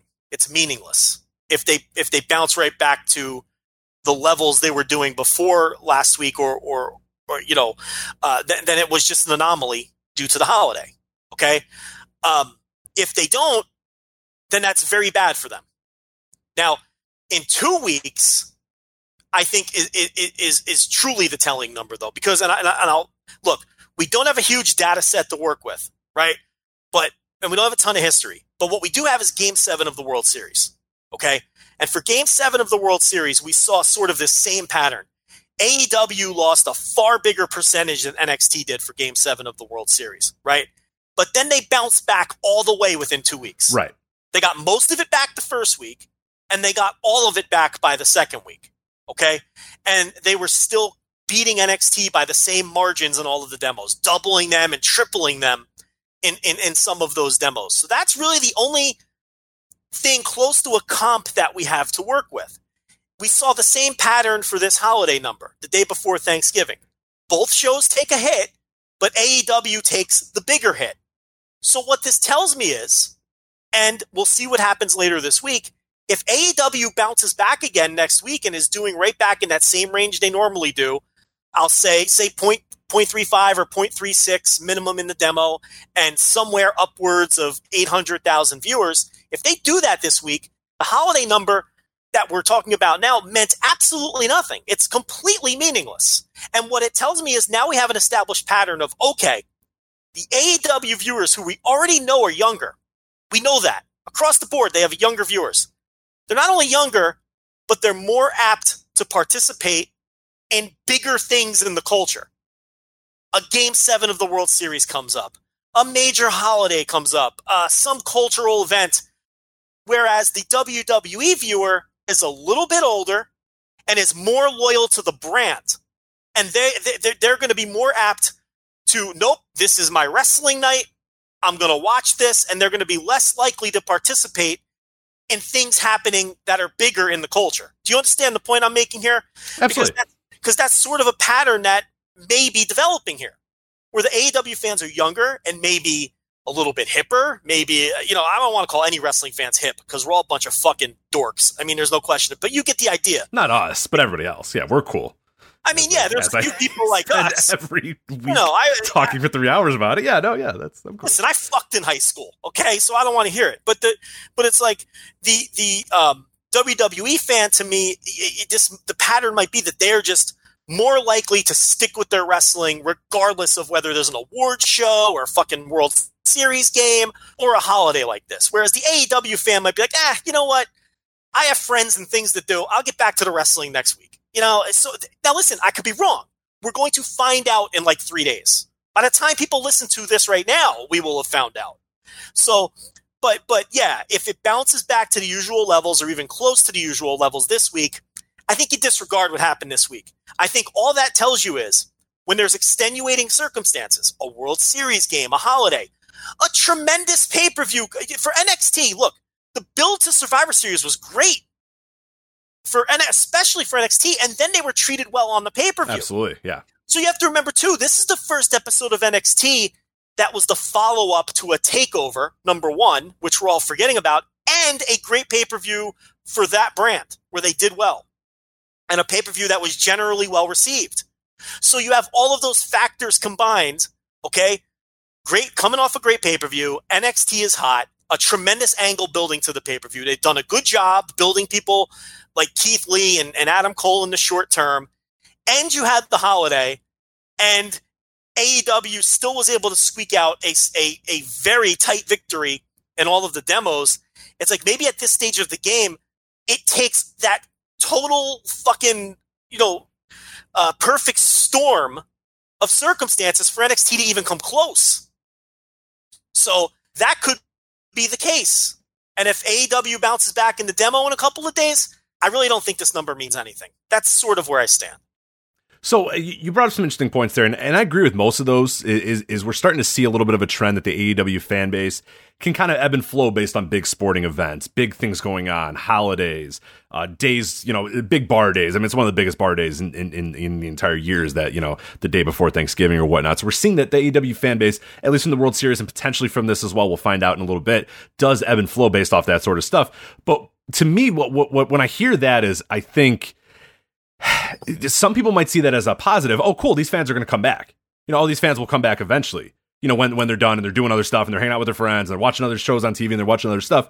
But to me, I, I also look at that and go, okay, I, I if I'm them or I'm a company and I'm I, I don't want I want loyal fans. I want those fans that are like WWE that will watch every single week, that are gonna, no matter what, be there on a Wednesday when something else is on and, and, and something else, you know, is, is relevant or whatever. Because what I look at right now, and, and, and I tweeted this out earlier, and we've had some discussions about this, you know, maybe off air, not necessarily on, on the show, but I look at something like the NBA, who's had had real struggles with ratings so far this year real big struggles with ratings this year.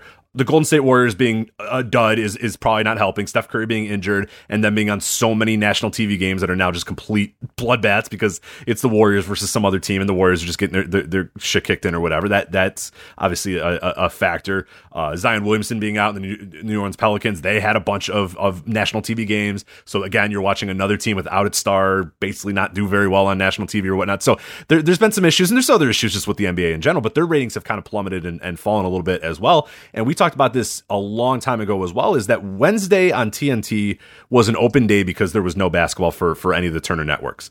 But there is basketball on ESPN that night. And my worry is that okay, we just say, oh yeah, it's the World Series. Okay, well there's there's all these events that happen that then AEW loses fans from because then they go and watch those other things. Well, one thing I look at is okay, the AEW has been had a tremendous benefit from the NBA not being very good this year and not having great ratings this year. Is that going to turn around? Is the NBA going to be able to figure it out? Is the NBA now going to start putting marquee games on Wednesdays? Is when the last half of the year starts happening and every game has playoff implications and big deal implications, and MVP implications or whatever. Are those games on Wednesdays now going to be big deals? And now are those fans that are as we've kind of discovered, or we're going to see in a few weeks, if these fans kind of ebb and flow with big sporting events, is AEW going to lose even more of a chunk when that happens? Is NXT going to lose a chunk when that happens? If it happens, it might not happen at all. But I think there's there's this this thing of the NBA out there, and, and their ratings are down almost twenty percent, I think, on ESPN on, on that Wednesdays. Is that a thing where once that comes back, are they taking fans away from from AEW and NXT? And if they are taking fans from any of those two, what we've kind of discovered and what I think, and, and, and I think you're kind of getting at that as well, is that it'd be more AEW fans that are more apt to say, ooh, okay, the Clippers versus the Lakers on Wednesday. Cool. I'm going to watch that instead. Or oh sweet okay it's going to be you know the you know these the Boston Celtics versus the the Brooklyn Nets or whatever oh cool I'm going to watch that instead that is my worry is that the, they've gotten maybe a little lucky with that the NBA is down so much and what's going to happen once the NBA, if it does get back up, and once the games start ramping up, and once the the, the stuff seems be, starts being a little bit more important, is that now another chunk out of the AW audience that they're maybe not accounting for that that might leave or, or, or might go elsewhere? Yeah, maybe. I mean, I just think it, it's it's really hard to analyze what any of these numbers meant this week without seeing what happens this coming week. It's really hard because this coming week is going to tell us whether NXT has all of this momentum to overtake AEW or whether, you know, AEW, it's just a one week holiday anomaly, which we've seen over the years. Holidays just destroy Raw, which is why there's always those qualifiers. This is the lowest non-holiday Monday Night Raw in six years, or whatever. Because the holiday, you can't.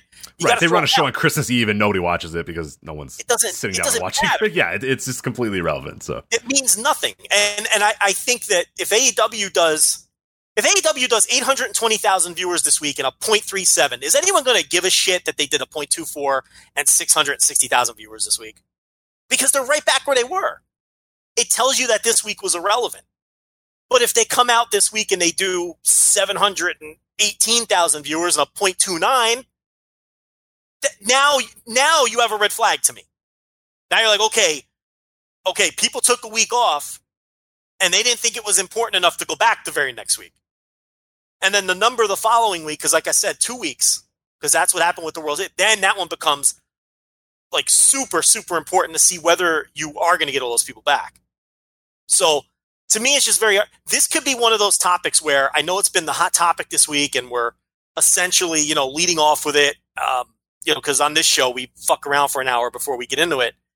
But it's like we could look back in a year or even three weeks and say, "Oh my God, why did everybody make a big deal out of that Wednesday before Thanksgiving?" It was like just a total anomaly, and that we could be having that conversation in three weeks, or in three weeks we could be having a conversation of, "All right, what what has caused AEW to lose so many viewers?" Mm-hmm. Because I think I think landing between 800,000 and a million every week, which is kind of where they had settled. You know, doing an 820 or fucking 910 or 860, you know, I'm not looking at it, but you get the idea. Okay. Everyone was pretty okay with that. Like that's a success. That's a pretty massive success. And the, and finishing fifth and always be somewhere between like fourth and seventh for the night in the demo and they would, you know, destroy NXT and all the younger done. That, that would, you know, that's successful. Unless you're one of those crazy people who just are biased, by any measure, they were they're pretty successful so far in regards to their TV. It's like, but if they take a significant drop back from that, now you're starting to. They're still a success, but now you're starting to be on the brink of, oh well, you know, if this thing keeps trending this way, you know, this is getting perilously close to that five five fifty. That was sort of the the the you know the the break even point for for Turner, mm-hmm. and you don't want to flirt with that you know? So but again this could all be wasted breath if in three now i'm not sure. The ratings are either coming out thursday this week but i also heard that they could be coming out friday because the holidays fucking up two of these weeks and everything's all backed up. But whatever day the ratings come out i think that's when we can sort of analyze the week that we're attempting to analyze now there's just too many unknowns to me Absolutely. No, no, I I agree. And and you know, one thing I, I will bring up though is, is, is you know overall kind of big picture stuff. Looking outside of ratings, it is kind of interesting to see what NXT has kind of done and and and see like arguably like right now, if you ask me, Joe or, or Rich, you know, which, which of these two companies has more momentum? Which of these two companies feels hotter? Feels like they're more in the conversation? Feels like they're they're. It's going to be NXT right now, and that is off the heels of, of like you said, a, a, very very good build to Survivor Series, a Survivor Series where they were a big deal on it. Like they do feel like the momentum is kind of on their side, whereas AEW and and and again like. I, one of the issues about this, and, and, and we're, again, we're doing this as a topic, we're talking about it, but to me, I don't, I, if, if I'm AEW, I don't really worry necessarily about winning every single week. Like that's the shit that sunk WCW. Is Yes. okay. What do we do this week? Oh, we lost. Oh God. Okay, now we got to do this. Like, stay the course. If I'm AEW, stay the course and and, and do whatever you're going to do and, and, and keep you know keep on keeping on. But I'm sure that there's internal pressure there. I'm sure there's people thinking, "Fuck, man, NXT is is is hot right now." you know, they they feel like they're a bigger deal right now. And it'd be easy to be in that building and just say, okay, we got it, we got to do this, we got to do this, we got to, we got to change, we got to do, do this sort of thing, and and and that is going to be a natural inclination. And I see a lot of people saying, okay, what do you do? How do you fix AEW? What uh, like it- it's got to be like this immediate. Okay, next week they fix AEW and everything's fine, and then, then they're destroying NXT and the ratings again, and, and we never go back to this again. But like, it's not going to be that. And and really, if I'm AEW, I'm thinking, okay, look, let's let's worry about our business as it is right now. Not necessarily worry about if NXT beats us on a weekly basis. Not necessarily worry about what, what we're doing. Like we want to still win that demo if we can, and, and that's obviously the number one thing you want to do. But you know, being in attendance there at at, at, at Dynamite last week, I was pretty shocked that the attendance was not at all what I thought it was going to be. It was a lot lower than I thought it would be. I had a buddy who a few hours, you know, a day before the show, tried to buy a 200 level ticket and was upgraded to a 100 level ticket and was basically sitting uh, five rows away from me in, you know, a, a media section of, of the arena. Like very, very good seats is what he got. Almost the entire upper bowl was empty except for the, the hard camera side. Uh, very big pockets that were still empty. Full pockets on next to the hard cam, not just necessarily not just the hard cam section, but full sections next to the hard cam section had like five or six different people in it. And I was I, know, the last time I had been in that building was during All In. And seeing that building rocking and, and shaking, and oh my God, every single seat was taken in that place. And then coming there this week and, and, and seeing, like, oh, all right, like, it's okay, but you know, it's a it's a five thousand people, six thousand people or whatever, which is good. That's fine. But to me, there, there's there's other things that AEW I think should be worrying a little bit more about. You know, there's been kind of rumors and mumblings. I think Dave Meltzer mentioned this as well that that the, the the rumors are that the advances for Cleveland have not been very good either, and that's coming up in a, in, a few weeks here. There's there there's other things that worry me about AEW right now. Not necessarily that they've lost this ratings week or whatever. And that sort of stuff to me doesn't really that, that that's just th- th- that doesn't account for some big picture stuff that I think AEW should be focusing on first and foremost, which is growing their business and maybe just growing new fans. Like not necessarily worrying about this week winning and losing the ratings, but worrying about okay, how are we going to grow more fans? How are we going to get more people watching us, more wrestling fans in general, not necessarily pulling from NXT to bring to us or whatever. Because like you know, and, and, and Mike Sempervive does this, our, our friend at F4WOnline.com. He talks about all the time is like there's all this discussion for this like very small amount of pie here that we're all discussing,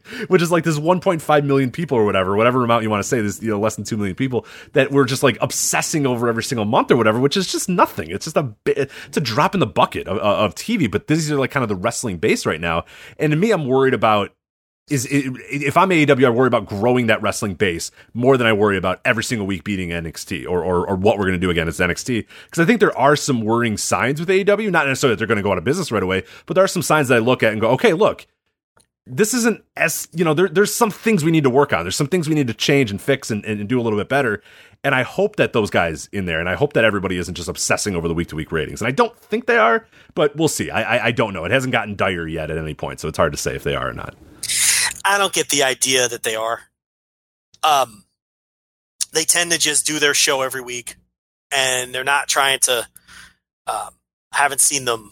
You know, they haven't added an overrun, which was an old Monday Night War trick that WWE rolled out almost immediately. Yeah, week one they rolled that out for NXT, which artificial. Well, it doesn't artificially, but sort of inflates your average viewership because everyone from the other show turns on your show after it's over, and then you get a nice bump of twenty thousand. You know, you bump your average up twenty. So you know they haven't AEW hasn't resorted to any of those kind of techniques, or they're not trying to strategically stack their quarter hours against what's going on on the other show. I don't get the sense, and also it's a promotion that feels like to me is very well is very well booked long term. It feels like they seamlessly go from you know one story to the next. It feels like it's all plotted out. So I, I don't get the sense that there's any kind of panic or. But again, I, I wouldn't even you know it, it, I wouldn't even worry. I, I agree with you that they shouldn't be concerned with winning the ratings every week. That's such a small and insignificant battle. Okay, to to to hyper focus on making sure you win the ratings every week. But quite honestly, I am still not convinced that NXT is close. I want to see NXT come close in those demos in a normal week before I say that they're close. Rich, we're two weeks removed from them being doubled in all the demos. I mean, what, so what are we doing here? Can, can I have more definitive evidence than a holiday? that this thing is close? You know what I mean? I, I I'm not convinced. In three days, I might be convinced. And this is what I've been saying all along in this segment. I'm not convinced right now. This could all be a, a giant fucking nothing. You know, and this is what happens when you hyper focus on ratings every week. You know, and and and it's because it's interesting right now and people are going to do it. Sometimes you have these weird weeks for whatever reason. And this one was because it was the Wednesday before Thanksgiving. So we got a weird week. You know, we had a weird week, game seven of the World Series, and there's going to be more weird weeks. But, you know, we'll find out in a couple days if it was not a weird week and it was a sign of something. And that's why we're all kind of in the unknown right now. But it wouldn't stun me at all if this week AEW has a, a one and a half time lead in the demo again. It would not stun me at all because you're going to tell me that simply based on Survivor Series and based on one week, all of the young viewers that were watching AEW have decided, oh, I'm watching NXT now. I don't know if I buy that. Why would I buy that? Things don't happen that quickly. You know, there was no slow build to that. They're getting crushed in the demo like usual every week. Even the week, the other week where they they won in total view, they they, they got beaten in the demos. So I, I don't think pendulums just don't swing that fast. And there's nothing that happened significantly on either side that would have caused something. There wasn't a major star that went from one side or the other. It is coming off a pay per view. You know, TV shows get bumped coming off a pay per view. You know, it, it. So I don't know. I think if if I'm in the room with AEW, okay, I'm not going to say that I'm happy. This is a pretty ugly result. Okay, but I'm also not panicking at all. I stay the course and I see what happens this week. And then I go from there. And if I'm still in the point twos in the demo, that's where I'm concerned. I don't give a shit how many total viewers NXT has. I don't even really care about NXT's demo. That's just fucking chest thumping stuff. But if my demos are still in the point, that 18 to 49 is still in the point twos, when I was in the point fours a few weeks ago, that's where the concern lies to me. All right. Anything else on this uh, AW thing, or you want to move on to some other topics? No. Uh, again, people want more detail. Uh, Patreon.com slash Voice of Wrestling. I did 15 minutes on it on uh, on Monday. And uh, as far as the attendance, though, I did want to say, oh yeah, yeah, we kind of predicted that. Oh yeah, I mean, drawing weekly is going to be tough, and it wasn't tough for them initially, and now it's getting tough. Yeah, once the honeymoon period was over, and the new car smell was gone, and it, you know, they were going to have trouble. And Chicago, they've been there a thousand times. Oh you my god, I'm going to talk about this. I'm going to talk about this a little bit later when we talk about the Evolve Double Shot weekend. Okay. But my god, Chicago, you guys are every. If you are a promoter listening to this, please stay away from Chicago for a few months. We are burnt out. We can't go to any more wrestling. We just can't. I'm yeah, going so to detail all the shows that have been here in the last month. We'll save that, but unbelievable. In terms of AEW drawing you know, uh, four to 5,000 people, three to 5,000 people, whatever it is for TV on a week. I'm not surprised at all. Rich, we said that was going to happen. Mm-hmm. We said they were going to come out, sell out for a month or two, and it turned out to be a month. And then after that, they were going to have the same problems WWE has drawing for TV uh, on a week in, week out basis. And we wondered what kind of buildings they were going. Remember, we had that whole discussion. Do you run field houses? Do you run basketball arenas and curtain off half? And what they've decided to do is run pretty large buildings and just stick everybody on one side the same way they do for SmackDown. Um, so that's been their solution to this. Um, you know, I might try to run slightly smaller buildings and go for the same amount of fans, but a hotter atmosphere. You know what I mean? You don't want to go too small though, because the one ed- one major edge they have is they feel big time. When you watch on TV, they feel big time. Right, and they would they and, they might lose some of that going to a field house or you know a gymnasium yes. or whatever. Yeah, yeah. You don't want to go too small. You still want to feel like you're in you know a major building. So it's like you know, you, you, so you got to be careful. You don't want to go somewhere that has bleachers. You know, you, you still want to have that big time feel. But um, but yeah, I mean, we predicted that. I mean, I didn't think you know this is this is going exactly how we thought it would in terms of you know drawing fans to the to the shows. Yeah absolutely. Yeah no I, I, wasn't too surprised but yeah i've also i've also reaffirmed why i really don't go to tv wrestling ever is like and it was a fine show it was okay but it's just like it's never the same like i just and, and the nurse had the same opinion too she was just like i like it better when shows just have wrestling and i was like i married the right woman yes you're right like you know she does Yeah. she's got no time for promos and all that sort of stuff she likes a little bit of that but she's bored she just wants action joe she just wants wrestling she wants men and and, and fights and and wars and that's what she wants so I, I i'm with her too you know Can't blame her. yeah, I, mean, I was like, hey, look, preach to the choir on that one. So, all right, so that's that. Uh, let's let's get to this topic here. Uh, Marty Scurll. So this is from the uh, Wrestling Observer this week. It says uh, Marty Scurll will be working Final Battle, even though his contract expires on eleven thirty. So now, as of this recording, he, he has expired. He is done. Uh, Scurll teams with Flip Gordon against Bandito and Flamita. Uh, Scurll had agreed to work the show no matter what. Right now, there is nothing official on what he will be doing after Final Battle. So if Dave's to be believed, and that's a date we have heard from a lot of people as well, which makes the MSG thing even that more perplexing, but whatever. I don't care. I'm not going to get that argument again, but I was right. But um, Marty's done with Ring of Honor for now. His contract expires. A, Yeah. you know, uh, t- two questions here. A, do you find it weird that he's working Final Battle, or do you think that's just a nice, hey, I'll round out my story, I'll finish out the story, and then I'll do whatever I'm going to do? Is is that interesting? Because people, a lot of people are kind of fixated on that. It's like, wait, wait, wait, he's working Final Battle even though his contract expired. Like, wh- where are you on that? I, it doesn't bother me at all. It's just kind of normal so shit. what? So what? So the guy agreed to work a show after his contract ended. Who cares? That's that's total non-story to me. Okay, th- same with me too. I, I feel like there's been a lot of times where that's happened, so it doesn't like bother me at all. Like that's happened in the big leagues too. I mean, God, you- Bret Hart's a famous example too. Before Vince McMahon fucked him over, basically said, "Hey, yeah, work some show." You know, B- Eric Bischoff straight up said, "Hey, work two months with WWE. I don't really give a shit as long as you come to us afterwards or whatever." Then you know, obviously that didn't quite happen the way it was going to happen, but uh, no, that, that's that's. I don't want to say customary, but it, it, does happen from time to time where guys just Yeah, I you know mean, you know, finish out their story, work out a last their last few dates or whatever. So that's it. If they got him in a room and said, "Hey, man, your contract expires a few days before final battle. Can we wrap you up there?" and he said, "Yeah, sure. You've treated me well. No problem. Why is that a story? Who cares?" Absolutely. So then I'll ask you the next question because I'm, I'm right with you on that one. The next question is what is next for Marty? Is are, are you if you were odds making? I think most people the favorites the the, the bet you're probably not going to make any money on is AEW.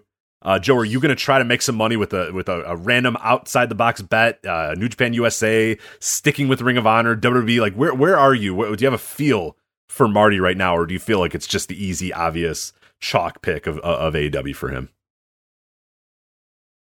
I mean, I think every major company should be lined up around the block to sign him. I mean, he obviously brings something. He's very popular. Um, he's got a tremendous act, and he adds, you know, an instant potential top player to any company. So I think he'd be a great addition to New Japan, especially with what they're doing in America. I'm sure Ring of Honor would like to have him back, and based on the fact that he's kind of doing business the right way here and finishing up even without a deal, suggests to me that he's that he's happy there and that they've treated him well. If they treated him like shit, he would have told them, "Go kick rocks. My contract's up. I'm not Right, right, that right. show." So it, that tells me that he would at least be open to listening to them. And if you're WWE, I mean, if that guy in the middle of a wrestling war uh, walked out on Full Sail uh, this Wednesday, it would blow the fucking roof off the building. And anyone who tells you it wouldn't is nuts. And the same goes for AEW. That guy comes out on Dynamite, player, top line player, NXT or AEW, the second he walks in the building. And he's a guy who, over this last year, every time he went back to Japan for New Japan, Rich, he was shockingly over. Yes, yeah, uh, like unbelievably. We could we couldn't believe it every time he came out. and People loved him. Like, Yeah, and I'm talking to Japanese fans in Japan. yeah, right, right, Like, right. You know, with the mask, the fucking bird mask or whatever the fuck. They're dressed up. They're flapping their fucking wings in the crowd. Yeah, the guy was over. So, um, you know, he, yeah. So they should all be interested, and I think that they all are. And I don't know that AEW is a lock. Now, he did put out a video a couple months ago. So he got the whole Villain Enterprises thing. By the way, he owns that trademark, which was very smart. This guy, I'll tell you something about Marty Scurll. Okay, he created this persona. He put a ton of money into it. Um, he was going nowhere as Party Marty. Okay, he'd never going anywhere as Party Marty. He'd probably be selling insurance if he was still trying to be Party Marty out. Okay, so you know he creates this persona. He puts all this money. in, He does those great videos. He you know he he gets people to to create music for him and entrance themes and and then he does this villain enterprises thing and and and he owns the rights to it so he can take that to whatever company he's going to. This guy's very smart. Very smart in the way he has handled his career and in the way he's handled his persona. And uh, you know, I, I think that I don't think it's a you know. So he did a video a couple months ago, kind of hinting at a, at an AEW move, but you know how wrestlers are; they like to fuck with people, and um, you know, and they still have him sort of in the being the elite intro. Um, you know, uh, briefly, you know, the the cartoon intro that they have. Um, but I mean, it wouldn't shock me at all if he didn't end up there. I mean, I, right now I'd put it even money between Ring of Honor and AEW. If I had to guess today. Yeah, the Ring of Honor one has got me. It it the the like you said, the agreeing to work final battle. Like you said, it, it it's a non-factor in terms of like whatever guys just do that all the time. But it also in, in in one breath too also has me interested of like, ooh, if this guy really truly was like, fuck you guys, this place sucks, I'm out of here. And they said, hey buddy, can you work one more date after your contract? If he really wanted to get out of there and, and debut in AEW, and they're like, no, no, we want to use you right away, like. I, I, he's not going to do that. You, you know what I mean? And I'm not saying he's going to resign with Ring of Honor, but I'm with you that I think they have more of a case than maybe we all believe they do. Now, I wouldn't do that. I would never sign with Ring of Honor into 2020. That is not what I'm going to do whatsoever. But I think he's wise to at least keep that option open and see what they have to offer. And, and I think he's actually, like you said, he's doing it the best way possible. He isn't saying anything. He's laying low. Contract expires. He's got this little in between time, and now is the period where we can see and and maybe these other companies realize, okay, look, we can give our best offers. He's not immediately saying, yeah, I want to go to AEW and blowing all that leverage or whatever. He's just staying out in the open and going like, all right, look, I'm free. You know, give me a call. And and and that is that's the way to do it because that's how you're going to make the most money. If he's out here saying, you know, two days till my ROH contract expires and then I'm out of here and AEW rules, like he, he could have done that. People do do that sometimes, but that's not the way to go about it. Go let your contract expire, let it ride, and then now let everybody come at you. Let Ring of Honor say, all right, look, if we lose Marty, like we got nothing else. So maybe they open the ba- whatever left, whatever bank is left in Ring of Honor. Maybe they pull that out for for Marty, and he gets concessions of, hey, yeah, I'll, I'll sign with you guys, but I'm also going to be able to do New Japan shots. I'm also going to be able to do this. You know, maybe WWE comes crawling and says, okay, our, you know, if if you haven't signed with AEW, we have this, this, and this to offer you. AEW is obviously always there. You can come back into the fold here. So there, he's playing it right. He is really playing it right, and I, I do think I do think we need to consider New Japan and USA a thing as well and and do consider New Japan a part of this as well. Because if I'm them, I look at Marty and I look at a guy, hey, we're we're trying to expand into America in this next year. And you have a wrestler who, as you said earlier, and, and I'm glad you brought that up, was a big deal to our Japanese audience as well. They loved him. They loved Marty Scurll. So there's the opportunity to sign Marty, have him come and be a part of New Japan in, in, Japan if he wants to do that or whatever whatever concessions you want to do. But we also got this America thing, and he's I mean that's a great pick for him as too because I've been in buildings where Marty Scurll is is the most over guy in the building. And that's yeah. that that you know right now the Ring of Honor stuff because it's so dead.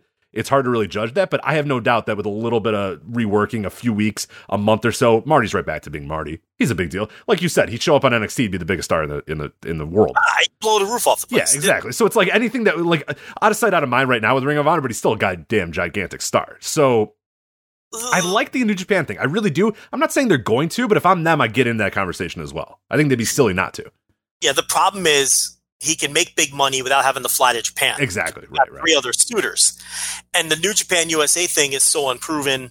So there's a lot of, you know, there's a lot of long flights and a lot of, uh, you know, uh, instability there. You don't know what's going to happen with these expanded US tours, which is why I would kind of just thinking like him.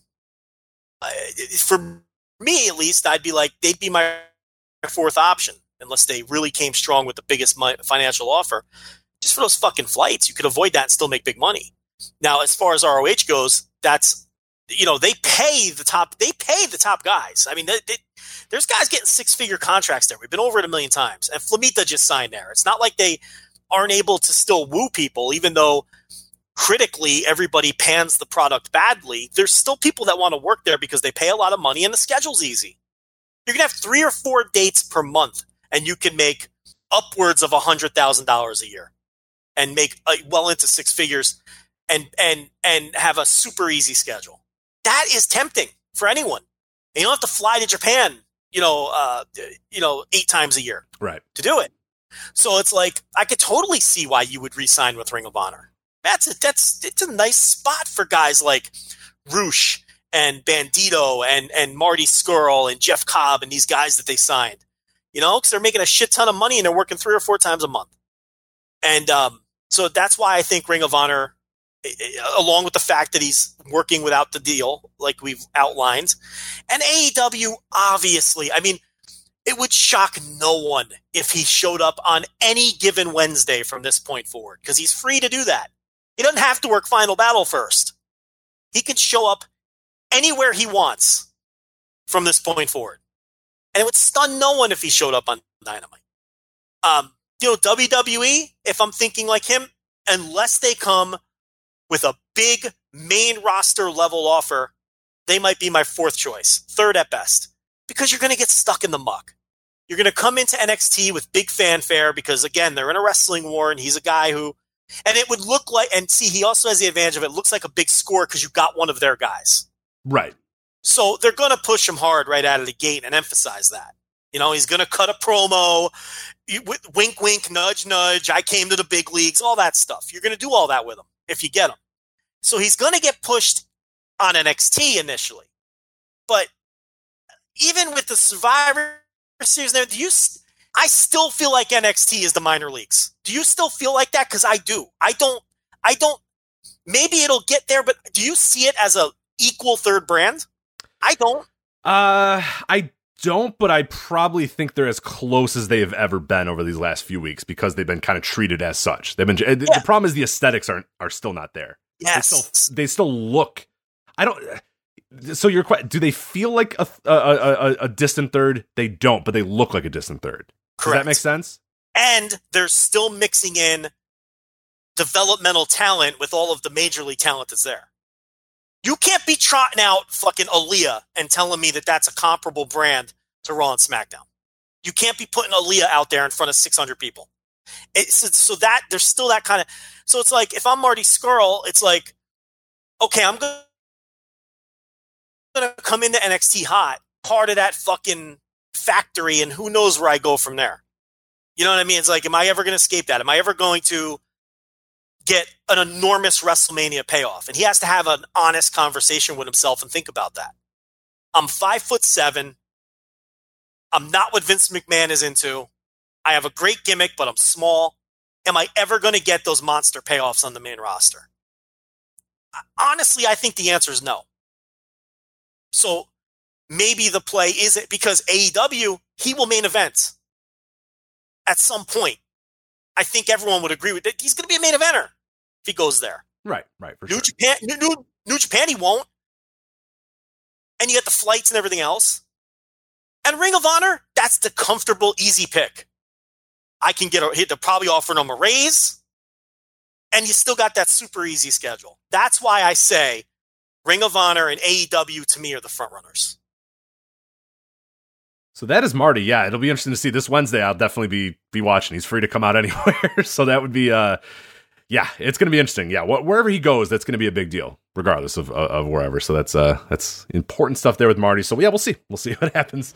And listen, I don't know how fucking tall he is. Don't start tweeting. Oh, he's five five seven. He's definitely like five five. I stood next to him in a picture. I don't care. You get the What'd you say? I didn't even hear. What is the context of this? I said I said he was five seven, and I'm just like, there's going to be people tweeting at us now. I took a picture with him, He's and I'm five, six and a half. And he's definitely not tall. He's literally.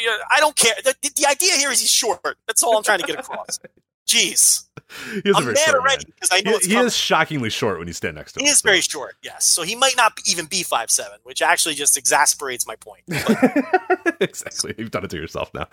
All right. Um, I guess we gotta. Uh, do you have anything to say about the World Tag League? Have you watched any of the World Tag League? yes, I have. Okay. So what what are your uh, your hot World Tag League thoughts? Uh, as of this recording, by the way, Evil and Sanada are in first place with 22 points. Yeah, What are we doing? Why is this league so long? yeah, twenty two points. 22 points. Yeah, eleven wins. And Yeah. there's still four more to go, or three more to go Right, for 'cause that. you, you get fifteen matches here, Oh so dear God! twenty two might not be good enough to win it. You know, you get 15 matches here. Um, look, I haven't watched anything since like night five or something, night six. Well, you missed I 26 shows. Damn it! You- Yeah, I mean, I I, I- I cherry picked, and um, everything I watched was pretty good. I mean, the energy's good because there's been some World Tag Leagues, Rich, where the energy isn't even there. You know, and it's just like, the fuck am I doing? Like watching this, but everything I've watched, I've been pleased with. You know, everyone seems to be into it. And you know what I think it is? I think it's because they've been they have such a huge roster now, and they cycle everybody in and out. It's like Satoshi Kojima hasn't wrestled in months, so like he's on this tour and he's fresh. You know what I mean? So it's like, and you got a lot of guys like that. They're like Toa Henare is killing himself on this tour. Number one, he's a kid trying to get a break. Number two, you know, they cycle guys in and out, and you're not working fucking 9,000 matches a year. Toa Henare, by the way, listen, I know I say this every year. You need to push that man next. My God, is he ready? I mean, I, you know, I know you've said you've seen none of it, but if you decide to go watch a match or two, make sure you watch one of his. I mean, the guy is just God, he's good. But um, yeah, the Tenkoji matches. I mean, uh, you know, Kojima looks good. I'm not gonna say Tenzan looks good. Um, Nakanishi looks like he's gonna drop dead at any second. Um, interesting, Rich. Nagata and Nakanishi, right? They have two points. The Goto Karl Fredericks team, which I thought would have zero because of the young lion, they have they're ahead of them in the standings. Like what does that tell you about Karl Fredericks? I know this is like a little thing and I don't want to harp on it, but you know how they treat young lions in any tournament scenario. Okay. So for him to have any points and to be ahead of veteran teams, I mean, you know, look, I, I don't think we have to sell anybody on Karl Fredericks, but I think that's a slightly bigger story that no one's talking about, that he's not going to finish in last. Um, but yeah, look, I think that there's four teams mathematically alive at this point, uh, four or five teams mathematically alive, and I think that uh, you know it looks like Juice Robinson and David Finlay will win because you can make the argument that they they have set up a Sanada versus Zack Sabre Jr. Wrestle Kingdom match, which would take them out. I don't know what you do with Evil at that point. Maybe put him in the six man gauntlet with Bushi and I don't know, maybe if Shingo doesn't have a match, which would be a shame. If Shingo doesn't have a match, that's yeah. There, there's there's definitely a scenario where Shingo's left or just thrown into like a a, a, a never trios thing or something like that. Yeah, it's it's an unfortunate scenario where that because yeah, the Suzuki yeah. Shingo thing doesn't look like that's happening, and yeah, I'm a I'm a little yeah. worried about old Shingo's Wrestle Kingdom uh, uh, slotting here right now. So. And with two shows, I mean, can you throw some of these guys a singles match on one or the other? Would it kill you? You know, but you know, we'll see. But um, yeah. Anyway, so you know, there's no tournament final. It's just whoever has the most points at the end, and there's just a bunch of block matches on the final. Were you aware of that? So yeah, no, I did, and that kind of stinks too. it's like it's it makes it even less exciting. like uh, yeah. whatever way they could possibly make this year's World Tag League less exciting, they found a way to do it by not having a final match. Which I would watch the final match, but now it's just like, oh my god, now like I guess I'll watch the last match of the entire thing, assuming that that because I believe it's I believe it's FinJuice versus Evil and Sanada, so that that's gonna yeah, that's I mean, gonna be your, your final basically. So I'll watch that or whatever. So it's not like, but they couldn't just call it a final. It has to be like a block play final instead, which is kind of lame, but whatever. Doing the extra match with the top two teams, but those will be the top two teams when they face each other. Exactly right, right. So, so you, if Sanada, you know, it's like if he's gonna wrestle Zach for the for the Rev Pro title, then you know, and Finlay and Juice Robinson.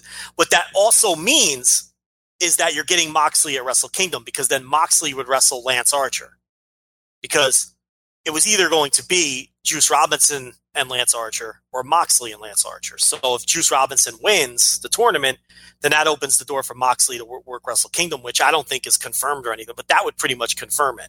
So that match there, that match you're talking about, Evil and Sanada versus FinJuice, it's a really big match because it, it, it really sets a bunch of other things in stone for Wrestle Kingdom. So you can basically skip all 900 nights of this thing and just watch that match because it's probably going to be pretty good. And it's going to determine a lot of what goes on on the fourth and fifth. And the other teams that are still alive, I mean, Guerrillas of Destiny aren't going to win, obviously. And, uh, you know, Ishii, Ishii and Yoshihashi are still alive yes, you can't discount them completely. And then um, I think Colt Cabana and Toru Yano were still alive too. I believe, yeah, I believe there's some weird scenarios where, where they could still be involved. but I mean, they're not.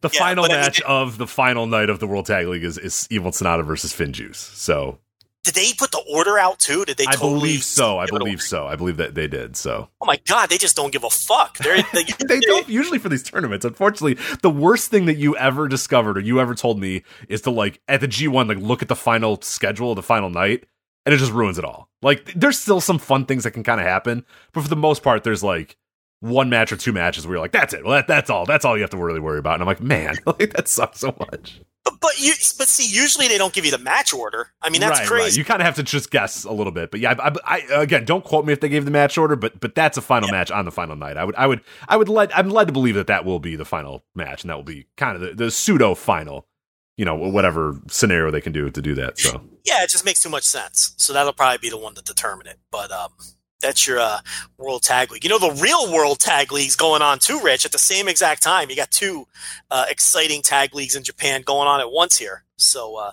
I know you're on top of both of them. I oh, absolutely, watching every every moment of every single thing. Now, basically, just working on the New Japan ebook and doing all this other bullshit going on. But uh, yeah, Well, what, did, you see, did you see that um, that bodyguard who was teaming with Daisuke Sekimoto? He he got injured, so they're they're that team is forfeiting all their matches, and it totally fucked up the booking. oh, the worst.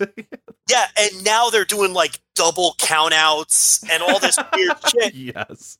which you know they would not like. It's totally fucking Akiyama in a room going, "Oh fuck, I got to rework Yeah, all of throwing this." the pencil across the hall, like god damn it! Like, Yeah, so now there's like, when do they ever do double count? yeah, so now there's gonna be a bunch of shit finishes and shit matches. yeah, and all this weird shit going on. And, and, and Valletta pinned Kento Miyahara again. He beats him in the carnival, and then he beats him in this tournament. Are they really going to put that guy in a triple crown match? God, Could you do that? I mean, he's I wrestled everybody I else. you kind of have to, but do should you? I don't think you should, but I think you kind of have to. can you do that in a Korakuen and draw 1,400 fans? I guess uh, I wouldn't, but I suppose. I mean, are are the fans taking to him? Do you think on a level that that that, or do they still not buy it? No, Maybe? he stinks. Well, he, I know he stinks, but is, is because he's winning? Do you think that the fans are buying it, or do they know he fucking stinks? I don't know. I don't get the sense that he's like.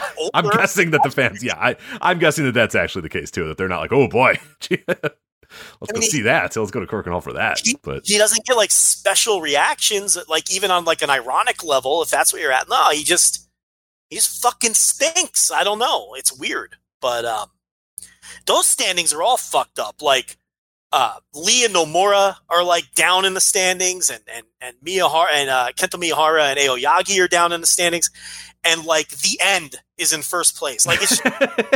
it is bizarre. Like Violent Giants are at the top, obviously, but like the other teams at the top are like not the teams you'd think they would be. And I guess it's because the one team got injured and fucked everything up, and and they also book teams to come back from behind. I understand that too, but um, yeah, that that tournament's an absolute mess. I haven't watched any of that yet, but our, our guys are killing it with the reviews on that. They're on top of it. Uh, uh, Paul Volschreit. And, yeah, uh, Paul, Paul and Gerard are doing all the reviews at voiceswrestling.com Yeah. for every single night, every single real world tag league match they are reviewing, uh, which you can again go to voiceswrestling.com and check those out. They're doing a great job. So if you want to catch up, find out the matches that you really should see, find out the you know the the, the standout matches because there's there's obviously not going to be all hitters. there's going to be especially with any of these world tag leagues, but you know judging by the reviews that are coming out from the the, the New Japan World Tag League, which Harley uh, is doing all of those for for voiceswrestling.com as well. Judging by those reviews versus the real world tag league reviews, is that I would much rather be watching the real world tag league ones than whatever's going on in the in, in the world tag league because there seems like there's been some pretty good stuff there. Uh, even though, yeah, weird, weird results aside, and this unfortunately happens sometimes when you get when you get cute with tournaments and stuff, and then something goes wrong, like you you kind of get fucked in in this case. So Yeah, it, Gerald DeTrolio and then um, uh, Harley Duncan right on the New Japan side. Um, uh, well. Harley Harley's doing hundred percent. Which Yeah. I did not recommend. I do not recommend anybody. Uh, and there's a good chance Harley will never write for us again, like many, many people have. The, the wake, the body count of the World Tag League is is is unprecedented, Joe. Nothing on this site has made people, even raw reviews. Raw reviews have a have a pretty large body count, but nothing has a body count like the World Tag. League. We have broken up couples with the World Tag League reviews. Literally, that happens. that That- happened. We have we have caused fights. We have uh, people just don't talk to us anymore. We don't see them anymore. I don't think they watch wrestling anymore. The World Tag League. It is it, watching every night of the World Tag League is just not It's just not recommended by anybody. Medical, uh, you can go to your doctor and they will recommend that you not watch every single night. It's just, it's not good. What has run more people off, the World Tag League or Impact? really, the World Tag League, really. Impact ran off a fair amount. Impact did a, a, a pretty good amount. You're right. They were, We- we we- were on a run there until Garrett came around. yeah, that's true. We did have like we had multiple people that did one show, and then halfway through the review, we're just like, "Fuck this, I'm out." Yes, and we happened. never heard from them again. Like I don't even know what Never they do anymore. Yeah, and then Garrett came along, and now um, uh, Sinclair. Yeah, Andrew Uh, Sinclair does it every single week, and he does a fantastic steady job. a, a great job. Yeah, uh, that's the only television show we review on a weekly basis at Voices of Wrestling. Correct. that? Yeah, yeah. Nothing else gets a gets a All these weekly review. say we, we we hate Impact, and you know, we cover more than anybody else. yeah, yeah. It's, Forever the, since the day the day the site opened. Yeah, it's the only TV show that we still review every week. There's no other TV show that we review, so I don't want to hear it. Yeah, We may not talk about it on the show, but we make sure we get it out there. absolutely. I, I still watch. I mean, I watched that uh, the, the the throwback episode. I like Impact is weird in that like I like watching Impact, but then when it's done, I have no strong thoughts about it. You know? Like I I mean- watch it and I don't even feel like tweeting. I, like it's kind of my I, I kind of shut off my brain, and I feel like I have my phone next to me. Like oh, if something comes up, I'm gonna tweet about it. But like I watch it and it's over, and then I go, eh, that was a good show, and then I click off, and then I just I just have no like I don't want to come on here and be like, oh man, here's this hot take I had about Impact. Like I just like it exists and it's cool and I enjoy it sometimes, but it's hard to really get passionate about anything with Impact right now. Yeah, I mean, we'll be there for the pay per views and talk about them, but it's like, I mean, I feel like the people running Impact are just, it, it, it's almost like it's like, all right, we're going to cash these checks from the international TV deals and just, it's a content factory, like a lot of wrestling is now. You know, it's just, we got to keep putting out a weekly show so that the television station in the Netherlands paying us thirty thirty eight thousand dollars a year for the rights keep sending the check to Anthem. Right. I mean, that's what it feels like to me. You know, Impact doesn't. It's got some hungry wrestlers, right? But there's also some wrestlers there who are clearly just it's a gig, and that's fine. You're always going to get that. And I just it doesn't feel inspired to me. That's the feeling I get when I watch Impact. Like I'm watching a product that isn't very inspired. I don't know. All right, so let's move on to some other stuff here. We have MLW. The Opera Cup is coming up this weekend. Uh, uh or sorry, it's the fifth Thursday. The fifth is is the uh, uh, TV taping here for um the Opera Cup. Is that correct? Do I have the date right? It, it's I'm Yeah, seeing it's two different things here. It's- So I'm no, seeing no, no. Thursday the fifth. Okay, The t- yeah, the taping is the Melrose Ballroom Thursday the fifth. okay, that's okay. So I, was, I saw two different things here, and I got a little confused. There's some interesting stuff going on uh, with this Opera Cup. So um, we have Tom Lawlor versus a member of the Von Erichs as one of the matches here. I know I know you've touched on a little bit of this, but I wanted to at least give it because it's a really really interesting uh, card on my you know on, my end here for MLW here. Uh, King Mo. They announced that he's coming into MLW. He's going to be in action there. That's pretty fun there. Can I Uh, stop you a second? Yeah, go ahead. No, feel free to stop me. Yeah, go ahead. Doesn't it feel like King Mo has been teasing a pro wrestling career for ten years? literally since the beginning of the show was I think like one of the first topics the first few years was like his dual impact MMA career and how he was going to train and, and do both and do all this sort of stuff. I can't believe we're still doing the King Mo thing. Does anybody care about King Mo anymore? In MMA, they really didn't. I mean, he was a guy who was incredibly charismatic, who had awesome pro wrestling entrances, but his peak as a fighter was very short, and then he lost a bunch of fights that he uh, he got exposed, you know, and then he's kind of just been hanging on on in, in in fringe MMA organizations, and this is the Cliff Notes version, obviously, but um. No, I mean, I feel like people cared about King Mo a lot in like 2009. right, exactly. Yeah, like why didn't he get into wrestling earlier? Like uh, w- was there that much lucrative money in like this weird Well, no, he pseudo thought- MMA stuff or what was going on? he thought he was going to be a big time MMA fighter. He, he was a guy who who people thought had big time potential in MMA. Right, but what, what about the last 7 years though? What has he been doing? That I don't understand. Because Okay, yeah, because that's where I'm at. I was like, I know that he was a big deal in whatever you said, 2009, 2010, 2011, or whatever, and that's when the Impact thing was going on too. And it was like, oh boy, we're gonna get King Mo, and he's gonna have a dual contract with Bellator and Impact and all that sort of stuff. And then like, I hadn't heard about the guy in four years or whatever. yeah, like the last seven years has been King Mo just teasing coming to pro wrestling. I, it's just it never ends, and here we go again. I'll believe it when I see it. That he's like a pro wrestler who's going to like right, you know actually fight. Yeah, be on a roster and fucking wrestle all the time. I'll believe it when I see it.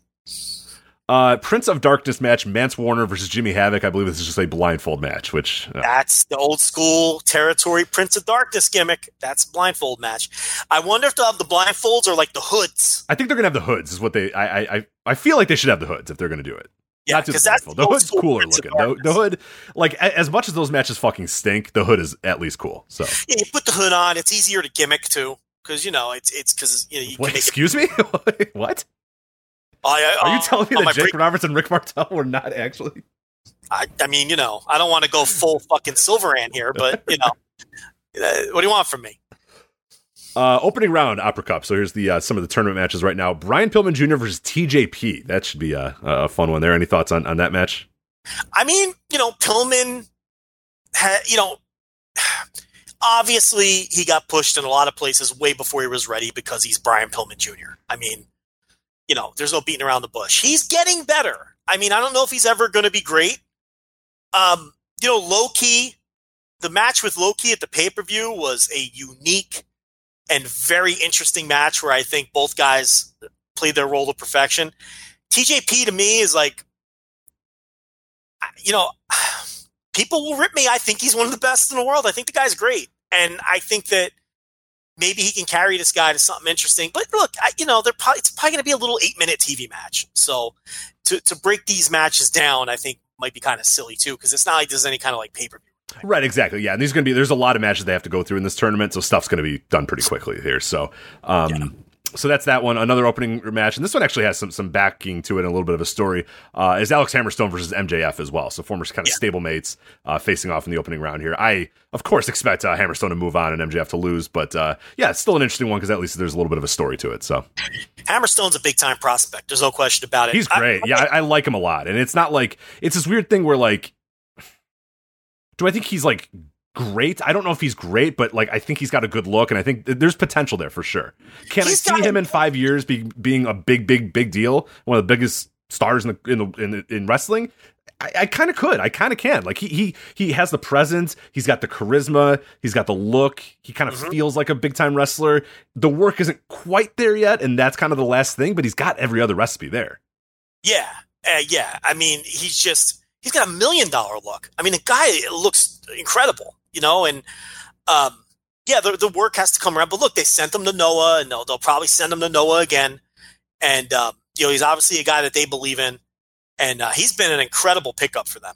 I mean, you know, they they that guy had been around too. It's not like other people didn't have a chance. to Right, right. Oh no, that, that he's a guy that I think in one of the Q and A's people brought up, like, oh, there's no more talent left, and I'm like, yeah, there isn't more talent left, but there probably there might be guys too. Like Hammerstone was just there forever, like around, and, and MLW scooped him up and did it, did, did some good stuff with him. Fatu is another guy as well that, that we're going to talk about a little bit earlier, a guy who was there, ready to go for anybody, and they just fucking he just sat there, did nothing. So Yeah. So, uh, yeah, big time prospect. A big picture question for you because this is something that um, that that that I am critical of MLW of. Okay, so they have MJF under contract. He signed that contract before AEW started up, and they allowed him to also sign with AEW, and, and they're working together. And I think that's great. You know that they're not being assholes about it, but they're making MJF sort of play out the deal, right? And I and that's fine. Don't you think they're wasting him? Shouldn't MJF be the the, the top star in the company? What are they doing? Like, is this a Marty Scurll ROH situation where it's like, what the fuck are you doing? You have this guy. You, it's a finite amount of time, but you know exactly how much time it is. Why hasn't MJF been the top star in MLW this entire time? Yeah, I agree because he's like featured on weekly TV. He's a big deal on that show. He's a huge. Yeah, there's a lot you could do with him, and they just choose to. They're they're kind of ramping him down. So that's where my wonder is like, I how long? I don't know. Yeah, I, I would have whatever week it was, like whatever amount of time they'd been, the last two months or whatever. MJF would have been a huge deal for me if I'm L- MLW. They didn't choose to do that. That's how companies And don't book that way anymore, though. T- but Rich on TNT every week. I agree. You have that I know. advantage I, too. That I don't get it. I, this is I, I've th- there's a part there's a lot of things that have passed me by in wrestling, but this is one thing I'll never understand: is this guy's going to leave in X amount of time? Forget it. And it's like, no, that's the best thing you have is that this guy is going to leave. You have a perfect story to tell. You have three months of this guy build him up, and then whoever you. MJF is the biggest star you built up, or whatever, and Alex Hammerstone fucking beats him on his way out, kicks him out of the door, and he's gone. That's how you build stars. Yeah, Somehow along the way, we've Exactly. lost that. I don't know how we lost it. I don't know where we lost it. I don't know what happened. But now, when you're leaving, you're just a fucking dud. You don't do anything, and then you just whimper out and then fly into the wind, and, and you're gone. Why do that? Why waste I don't that? get it. I don't get it either. It's so ridiculous. Rich, he worked the fucking opener on the pay per view. I know. I don't understand. He's your biggest star. Look, I don't have any problem with the big push Jacob Fatu is getting. I'd give him that push too. So it's like, but why isn't MJF near the top of the card or at the like? It doesn't fucking make sense. I, I, it drives me nuts. Anyway, um, what's the next match? Yeah, I've, I've, I've lost whatever part of that of wrestling it is. But uh, uh, opening round also uh, Opera Cup. This is an interesting one here. Davey Boy Smith Jr. versus Shinjiro Otani. Yes, zero one representation here on this Opera Cup. Uh, you know, uh, Dave Boy Smith Jr. is, is licking his chops to face Otani. I don't know if this is a match that I'm gonna love, but a lot of people are gonna love it. I'm gonna be interested by it no matter what, though. I mean, they're going to do really boring grappling for, for seven minutes, and people are going to act like it's match of the year. You see that coming a mile away. And then you're going to watch it, and you're going to be like, what? That's it? That, what the fuck was that? You know? So it's like, that's exactly what this is going to be. But, um, you know, for people who are into that fucking shit, I'm sure this is going to be right up their alley. And, and look, it might, look, it might be good. I mean, I loved at the last Bloodsport where Davey Boy Smith Jr. all of a sudden started busting out fucking pro wrestling high spots. Yeah. I thought Mhm. that was the coolest shit. So I probably shouldn't be so, um, you know, prejudgmental about it. You know, maybe him and Otani will go out there and have a killer match, but can't you totally see them just mopping the fucking mat for seven minutes For and then everyone going, "Oh my god, you should have saw this fucking key lock. These guys were," and you're just like, "This fucking sucks." Absolutely. That's unfortunately like the match sounds awesome on paper. I'm excited about it, but yeah, it's just gonna be like Dave Boy Smith with like a hammerlock on the mat while Otani's like slapping it and going, rah, rah, you know what I mean? Like, that would be- yeah, yeah. fuck, this sucks. And then yeah, hearing people be like, that was incredible. It looks like a fight. It's like, all right. with with no crowd reaction whatsoever. Right. Right?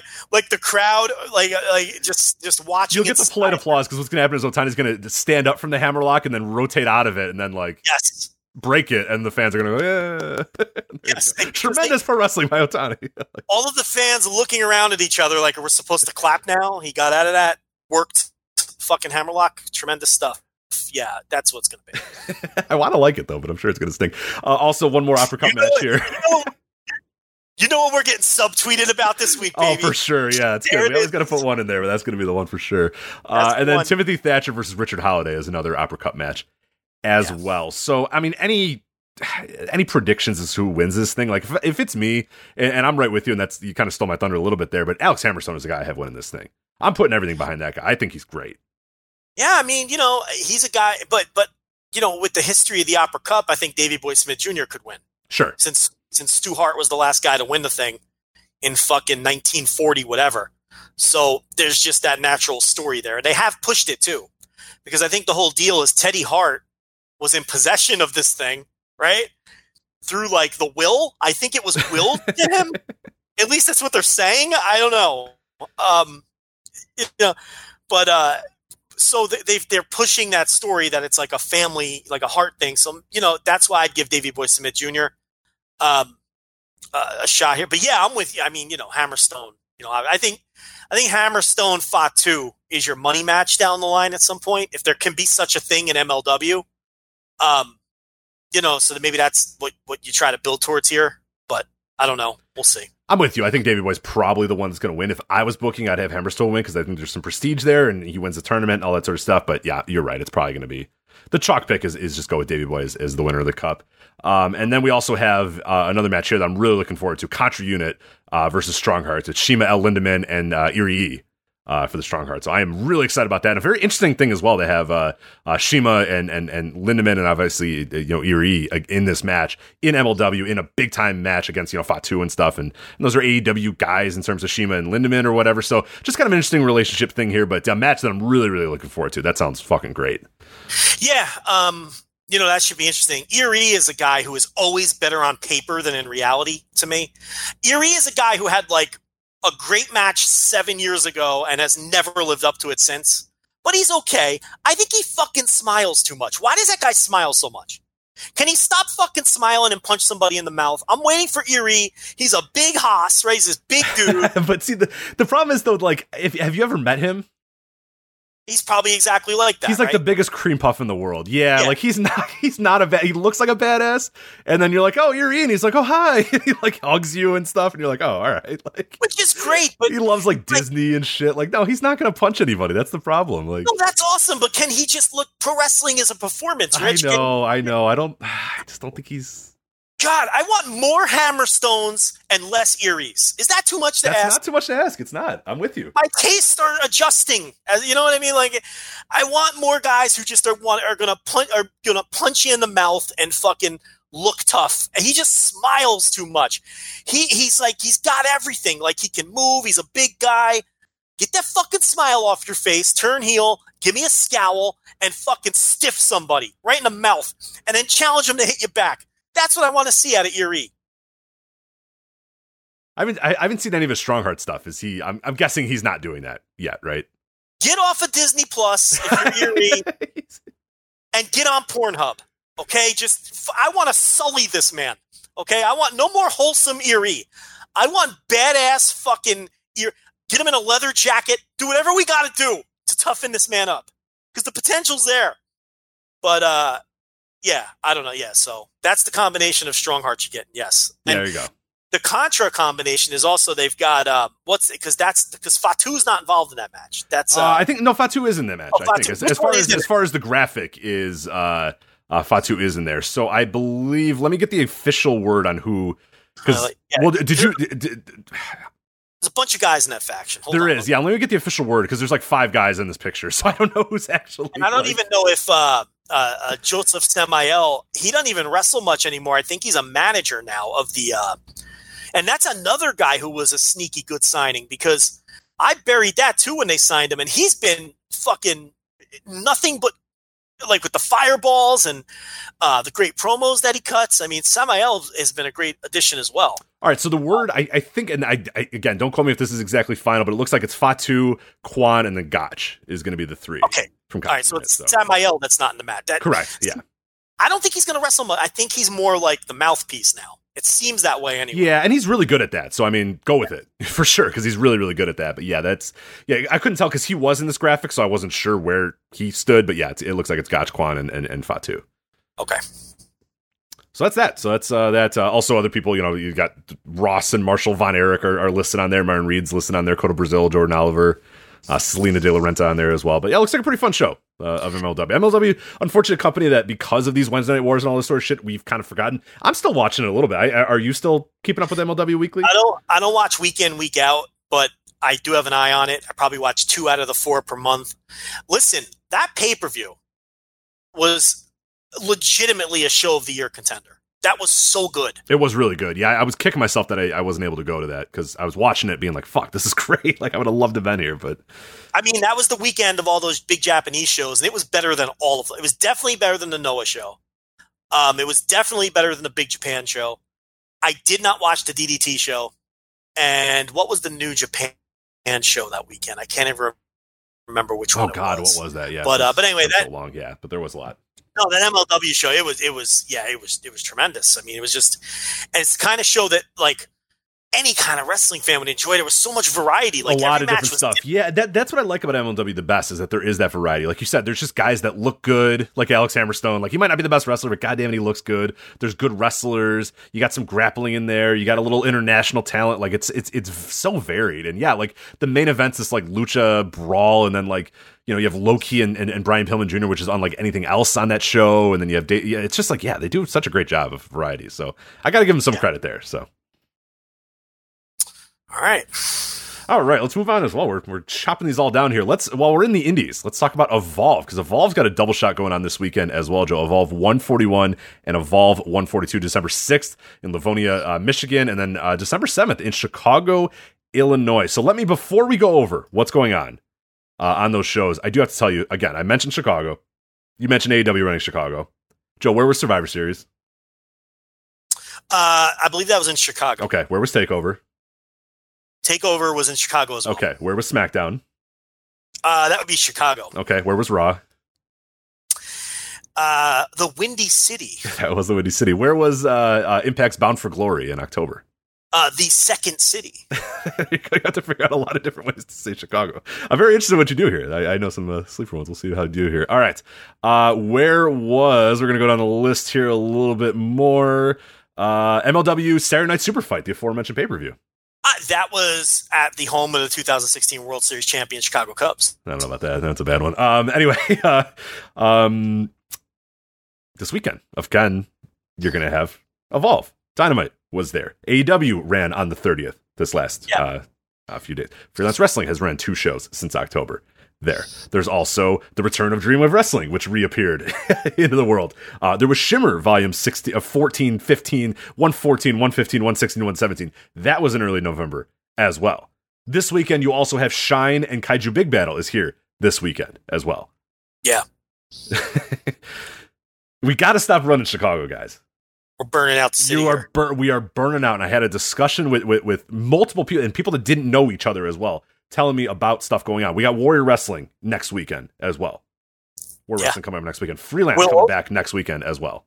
Will Ospreay. How much did they pay Will Ospreay? I don't know, man. That show's loaded. Jesus Christ. Good God. So there's somebody listening to this show, I believe, that has me booked that day to come hang out with them, but they have told me that they might cancel whatever they have that day instead to go to Warrior Wrestling. So we're going to see. Even though they have sold tickets to this event that is going on, but uh, there, there's a there's a poll there to get to that Warrior Wrestling show. You got Minoru, you got Will Ospreay, you got a bunch of shit, but that's coming up next weekend as well. Th- this town has gotten absolutely burnt out. And like I was saying, I was talking to multiple people involved in the business, and they were all telling me that the you know I mentioned this. Hey, one guy told me this. What do you think? And they're saying, yeah, we're we're all in agreement that everybody is running this town dry. AW having a lot of trouble, you know, at the last minute. They, they were able to get a very good crowd in there for, for this weekend at, at Unstoppable, but tickets were a little light initially. People did buy, eventually buy in and start getting there, and then the walk up was pretty good, but initial buy in was was not great because it's like people are kind of in a wait and see approach with a lot of stuff going on in Chicago as well. I mentioned Dynamite. Didn't do that well because AEW's been here a bunch of times. You know, freaking uh, it- All Out was was what two months ago at this point now, and they're already back here for Dynamite or whatever. Um, Survivor Series did well. Takeover I heard did did okay. And SmackDown did eh whatever. And and like we're, we're just talking about in, in in this last month, Joe, MLW, Impact, four WB shows, AEW, in addition to you know Shimmer, Evolve, you know AAW, freelance, all these indies. Like we are burnt out, guys. Like let's let's let's really just chill this out a little bit. Yeah. This town is Yeah. burnt the fuck out. Calm down. It's a lot of the same people going to all these shows too. Ironically, it's the second city because it burned down once already. So we're coming full circle here. You got your, you know, a little bit of your Chicago history. I'm, I'm impressed. So there you go. I'm a Rich. I'm a learned man. you are. That's good. Fantastic. Yeah. What do you know about the Great Chicago Fire? How much have you? uh I just told you about the Great Chicago okay, well, I was wondering how much you studied about it. Do you know a lot? Jeez. Okay, all the all the nits and crannies about it. Yeah, but that's but anyway. Regardless, this uh, this this town is getting burned. So guys, please please chill. Just stop running this because it's like this thing where like everyone's like, hey, you're going to that show. I'm like, oh my god, I can't. Like, how many shows do I need to go to? Like, I'd have to be literally every single weekend going to shows, and and that's like that's good in one breath, but it's also like, all right, look, like especially coming this holidays and, and this sort of, it's like reel it in, guys. Like you need to run some other town. This the city is getting just really between Warrior.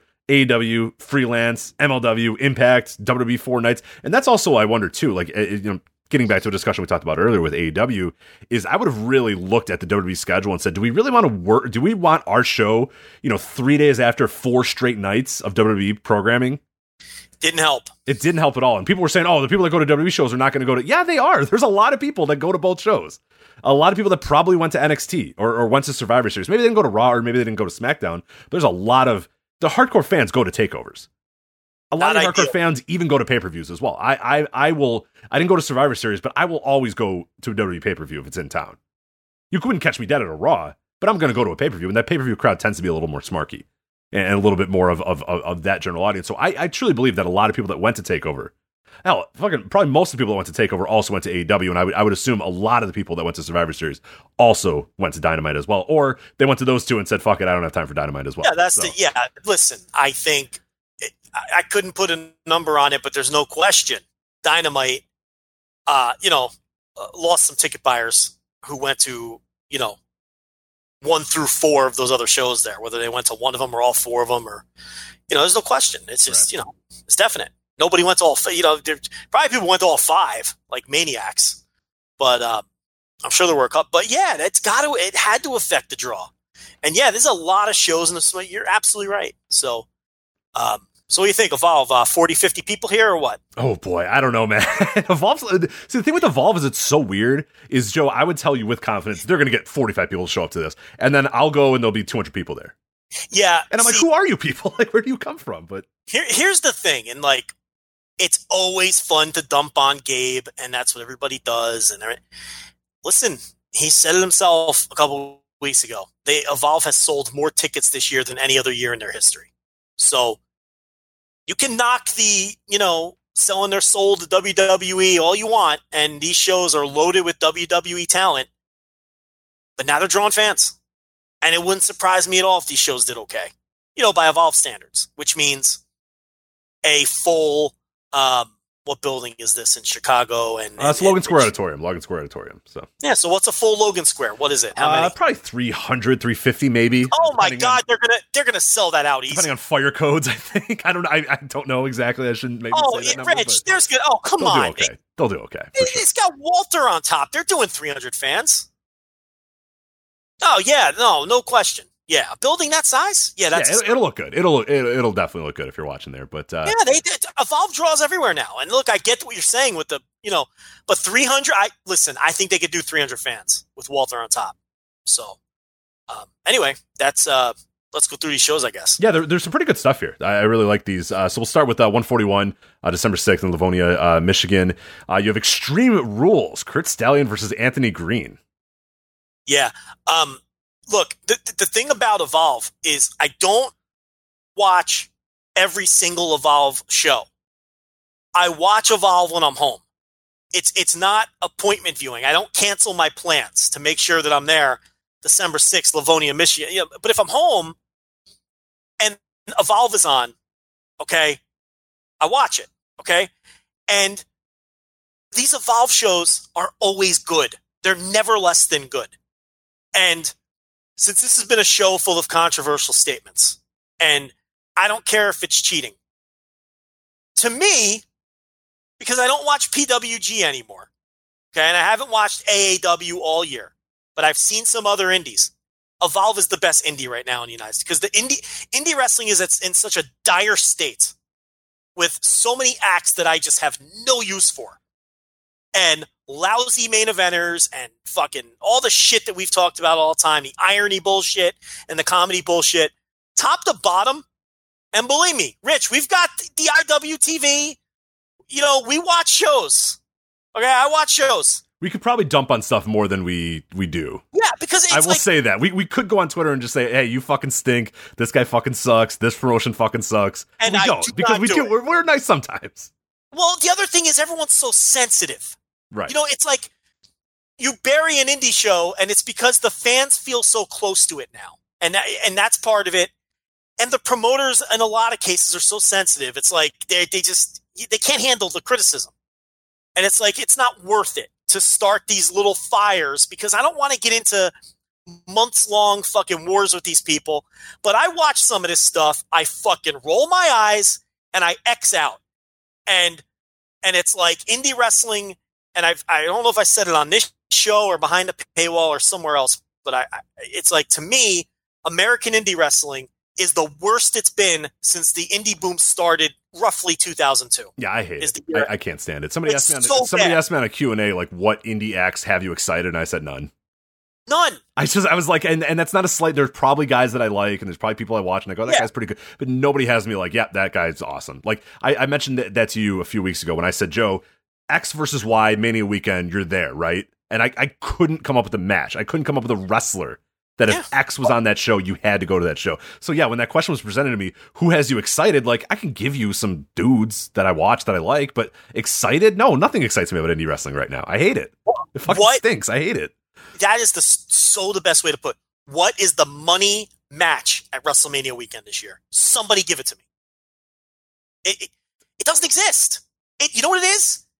It's just some fucking game changer show. That's what it is. It's the only thing that that, Right, it's that Janela versus X. It- Or- Janela versus yeah. Muda. There you go. Boom. All right, there we're done. or, or, or, or you know some game changer match that like some death match or something. Oh, I see what like, you're saying. Yeah, like Jimmy Lloyd versus whoever. Yeah, it's Yeah, be, yeah, yeah, right, you right, know, right. it- it- that's the, the only company that actually like tries that draws fans. and draws fans. yeah, yeah, yeah, it's like you know, it, it's it's it's, it's it, it, there's no one out there, and there's no what's the indie dream match? What is it? It doesn't exist.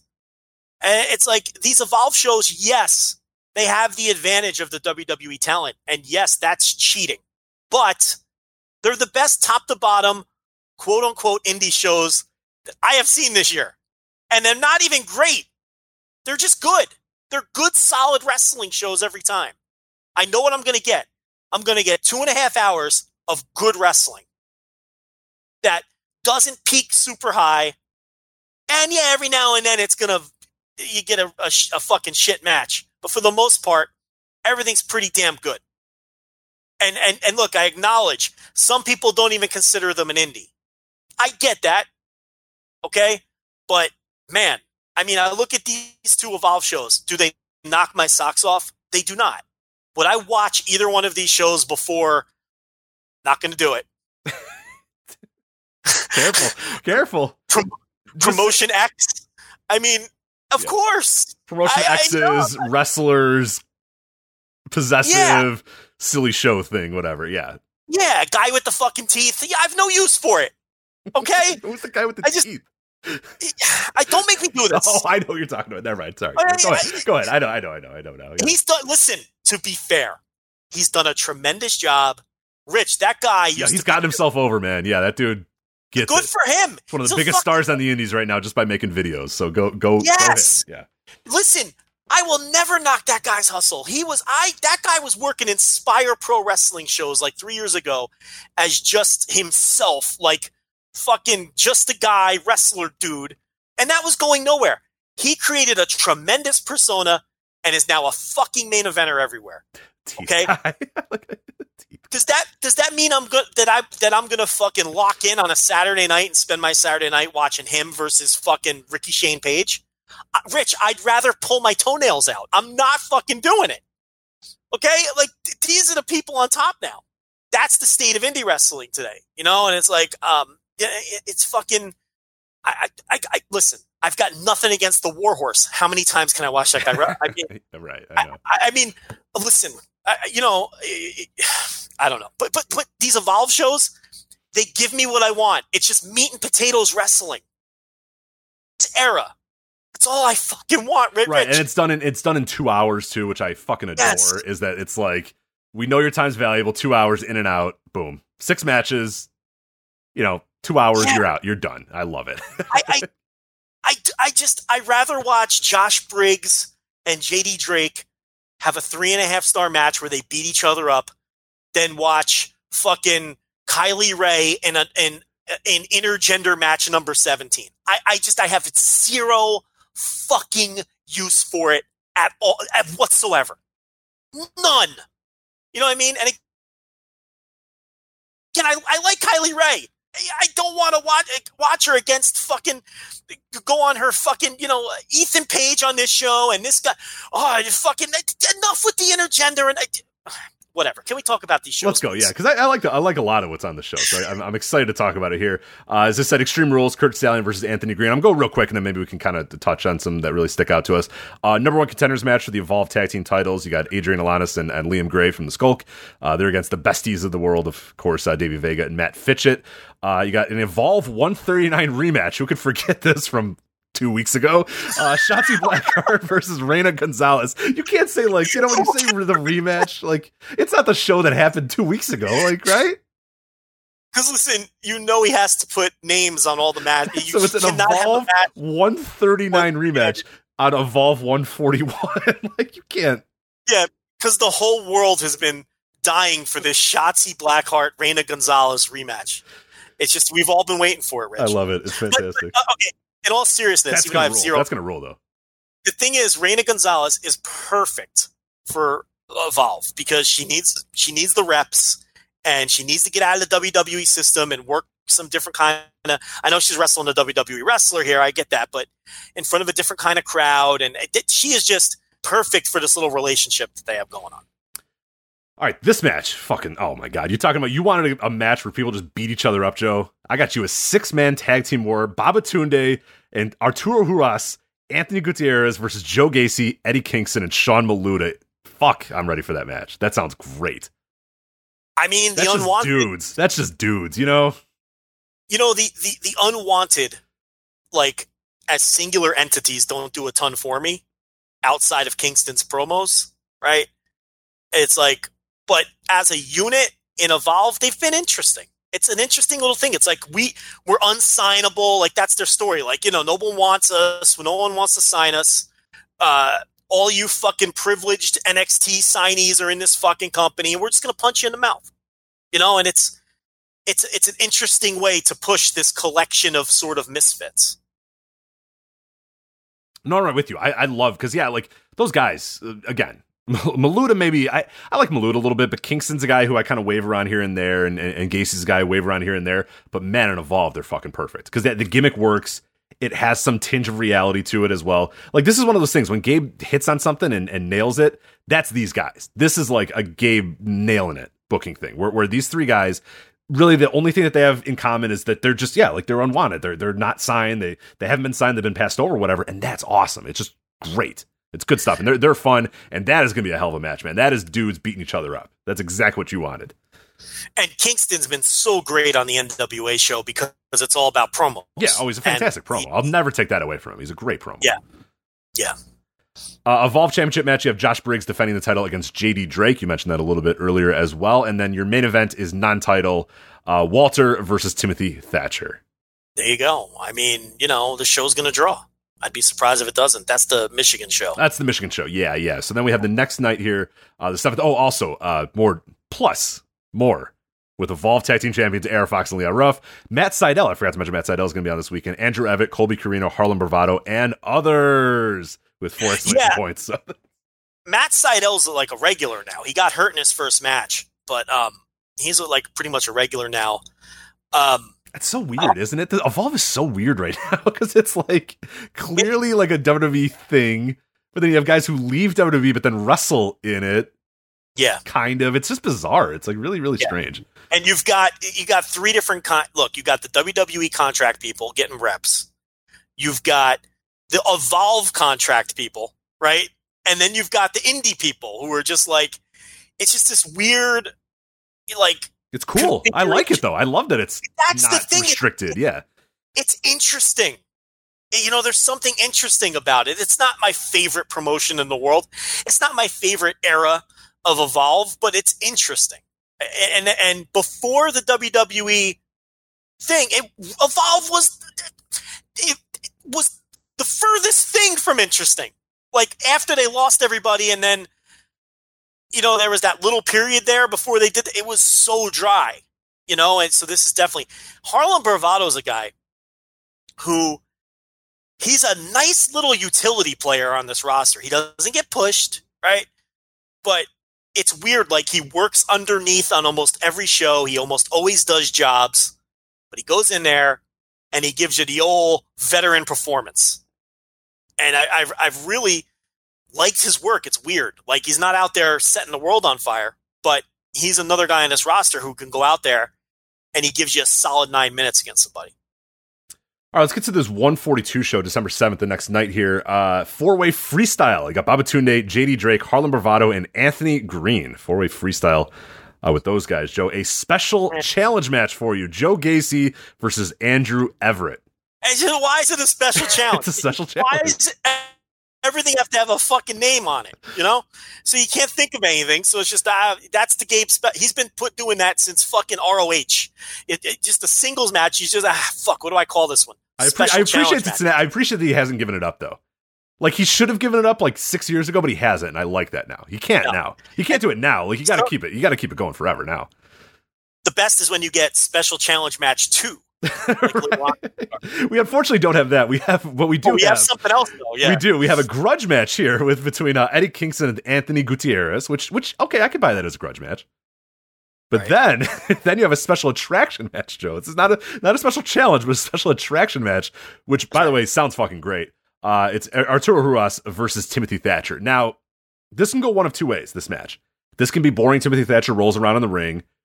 But if you've seen Ruas, he's like a striker. You know what I mean? He's a quick, like, and, and Thatcher works that style too. So I, God, I hope it's that sort of match between these two. Because if it's that, that's going to fucking rule.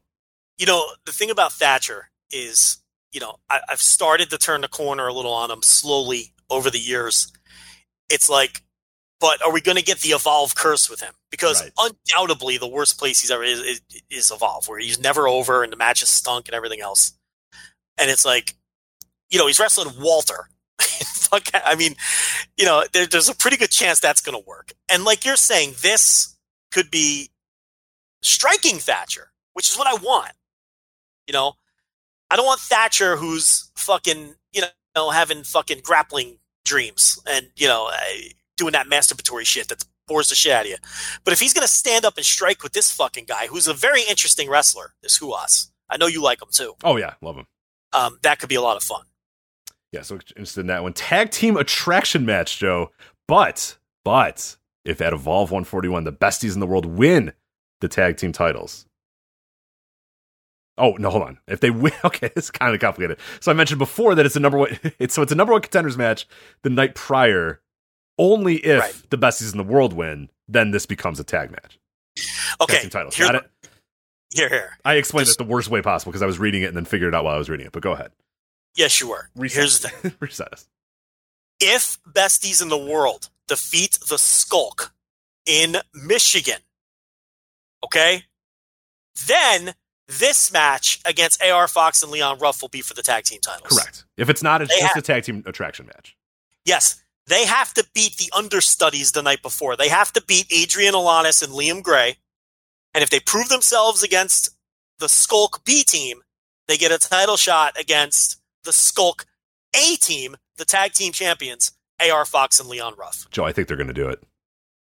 You know, I've been watching wrestling a lot of years, Rich. They got this.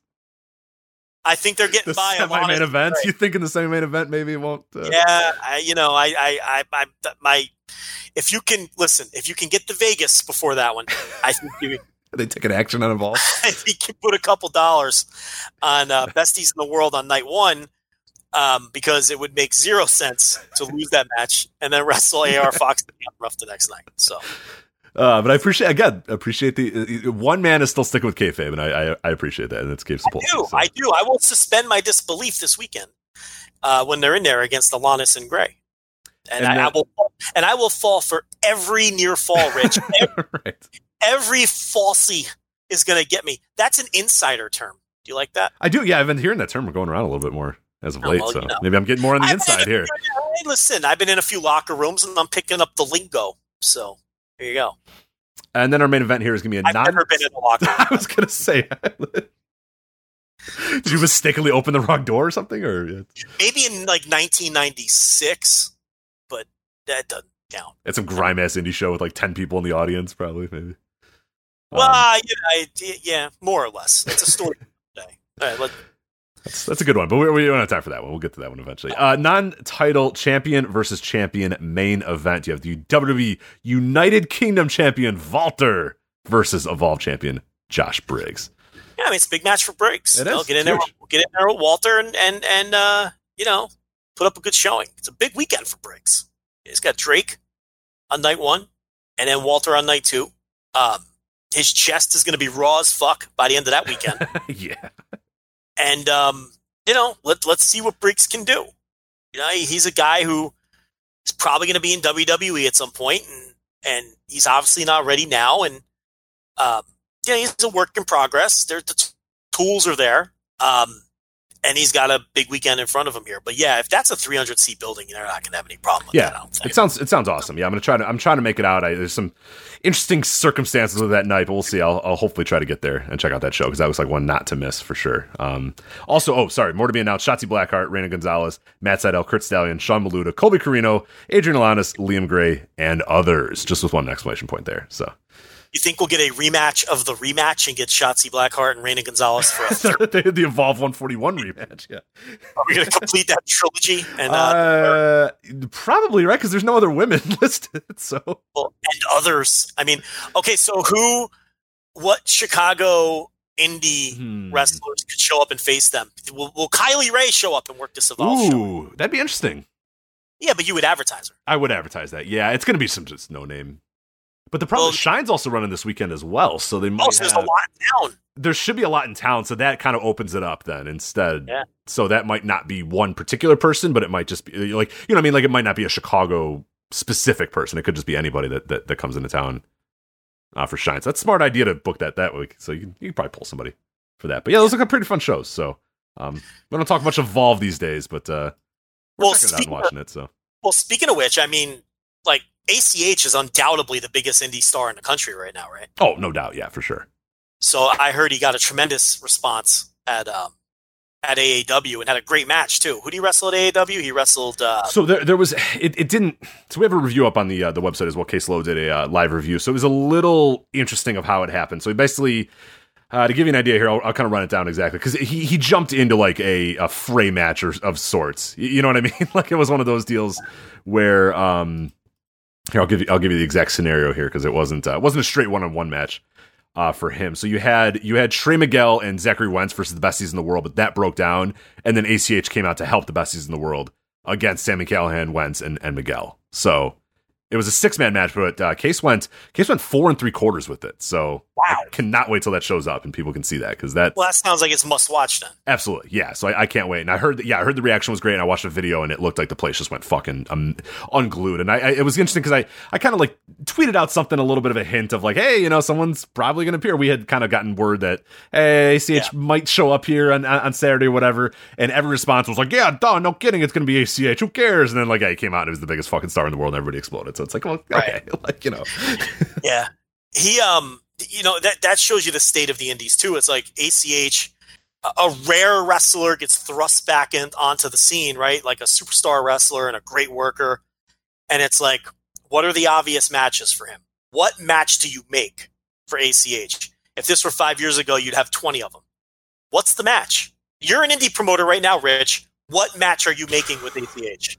Yeah. I mean, in AAW, he's he's facing Sami Callihan, And honestly, and I mean, it's like, I don't love I it. I don't like it, but like. I don't blame them. I mean, that might be the play. Yeah, ACH versus Josh Alexander is another one they they could build up in in, Yeah. in AAW. But Yeah. I mean, I mean, I'm not I'm not you know getting a promoter's license to go do those this weekend. You know, I'm not like oh man I got it. I have it. Like yeah, no, there's there's definitely I yeah, mean, elsewhere outside of a like outside of okay. So in Texas, it's a little different because he's got history with other right, wrestlers. right, right. Let's let, things take it in out Texas anywhere. that- Let's let's say we have anybody in this country that we Yes. can bring him over and, and face.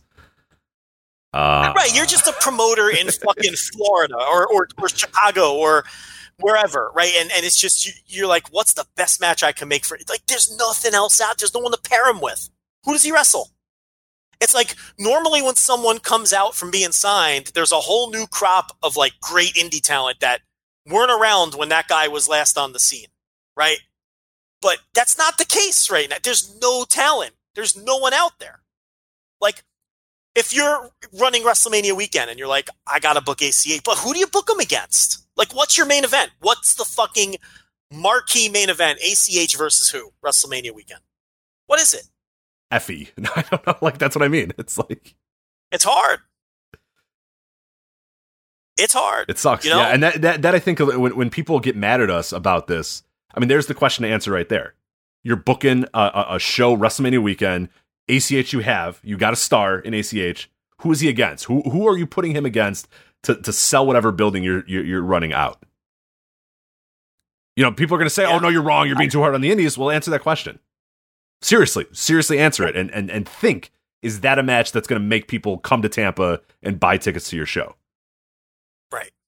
I think it's gonna be harder than a lot of people think. We're gonna hear a lot of names. People are gonna bring people up. Well, But- you can bring up. Oh, you will listen. You can bring up fucking Ray Phoenix and and and and international guys, but um, you know, like like who on the scene though is he going to wrestle? Right. You know, it's it's um, you know, I'm I'm making matches. It's like if I were booking a WrestleMania show, it would look a lot different than what the WrestleMania shows are going to look like. You know, I I probably shouldn't. Like, we should probably we should probably on. move on. Yeah, but uh, we're, we're, we're raising funds right now for our, our, our WrestleMania weekend show, where uh, two men get in the ring and face one another off in a uh, in a pro wrestling match. Yes, So pro wrestling. it's match. it's our gimmick show where guys come out uh, for with with music and then they enter the ring and then a bell rings and then they they wrestle one another and the man who wins uh, has pride and, and has won that night the match. So that that is our gimmick show. It's Joe and Rich's wrestling show. It's it's it's weird. It's out of the box, but I think it's going to be successful. So we'll see. fucking wild idea, man. I know it's just two guys get in the ring, man. A bell rings and then they wrestle. It's it's Good, good wrestlers having good matches. it's. I don't know if it's going to work, but it's it's it's. Gimmick free.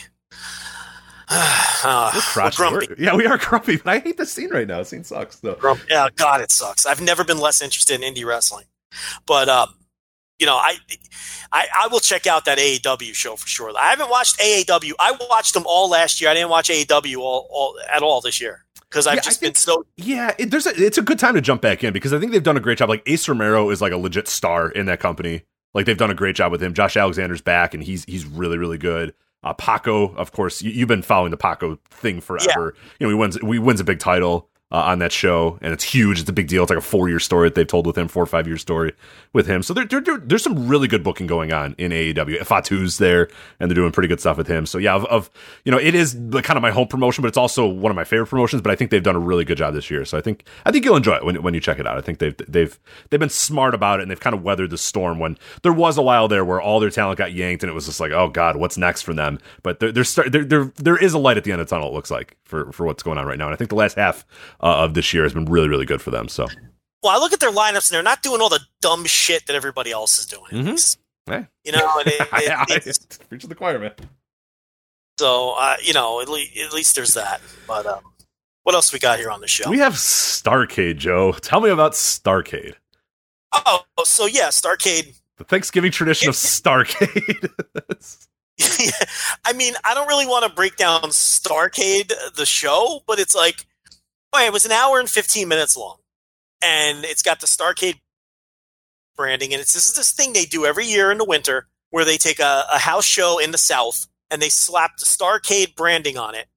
And then they give you like three of the matches from that house show. And it's like, I don't know, it bothers me. Like, why, why sully like the Starcade name and brand and what are you getting out of it? They don't push it on TV.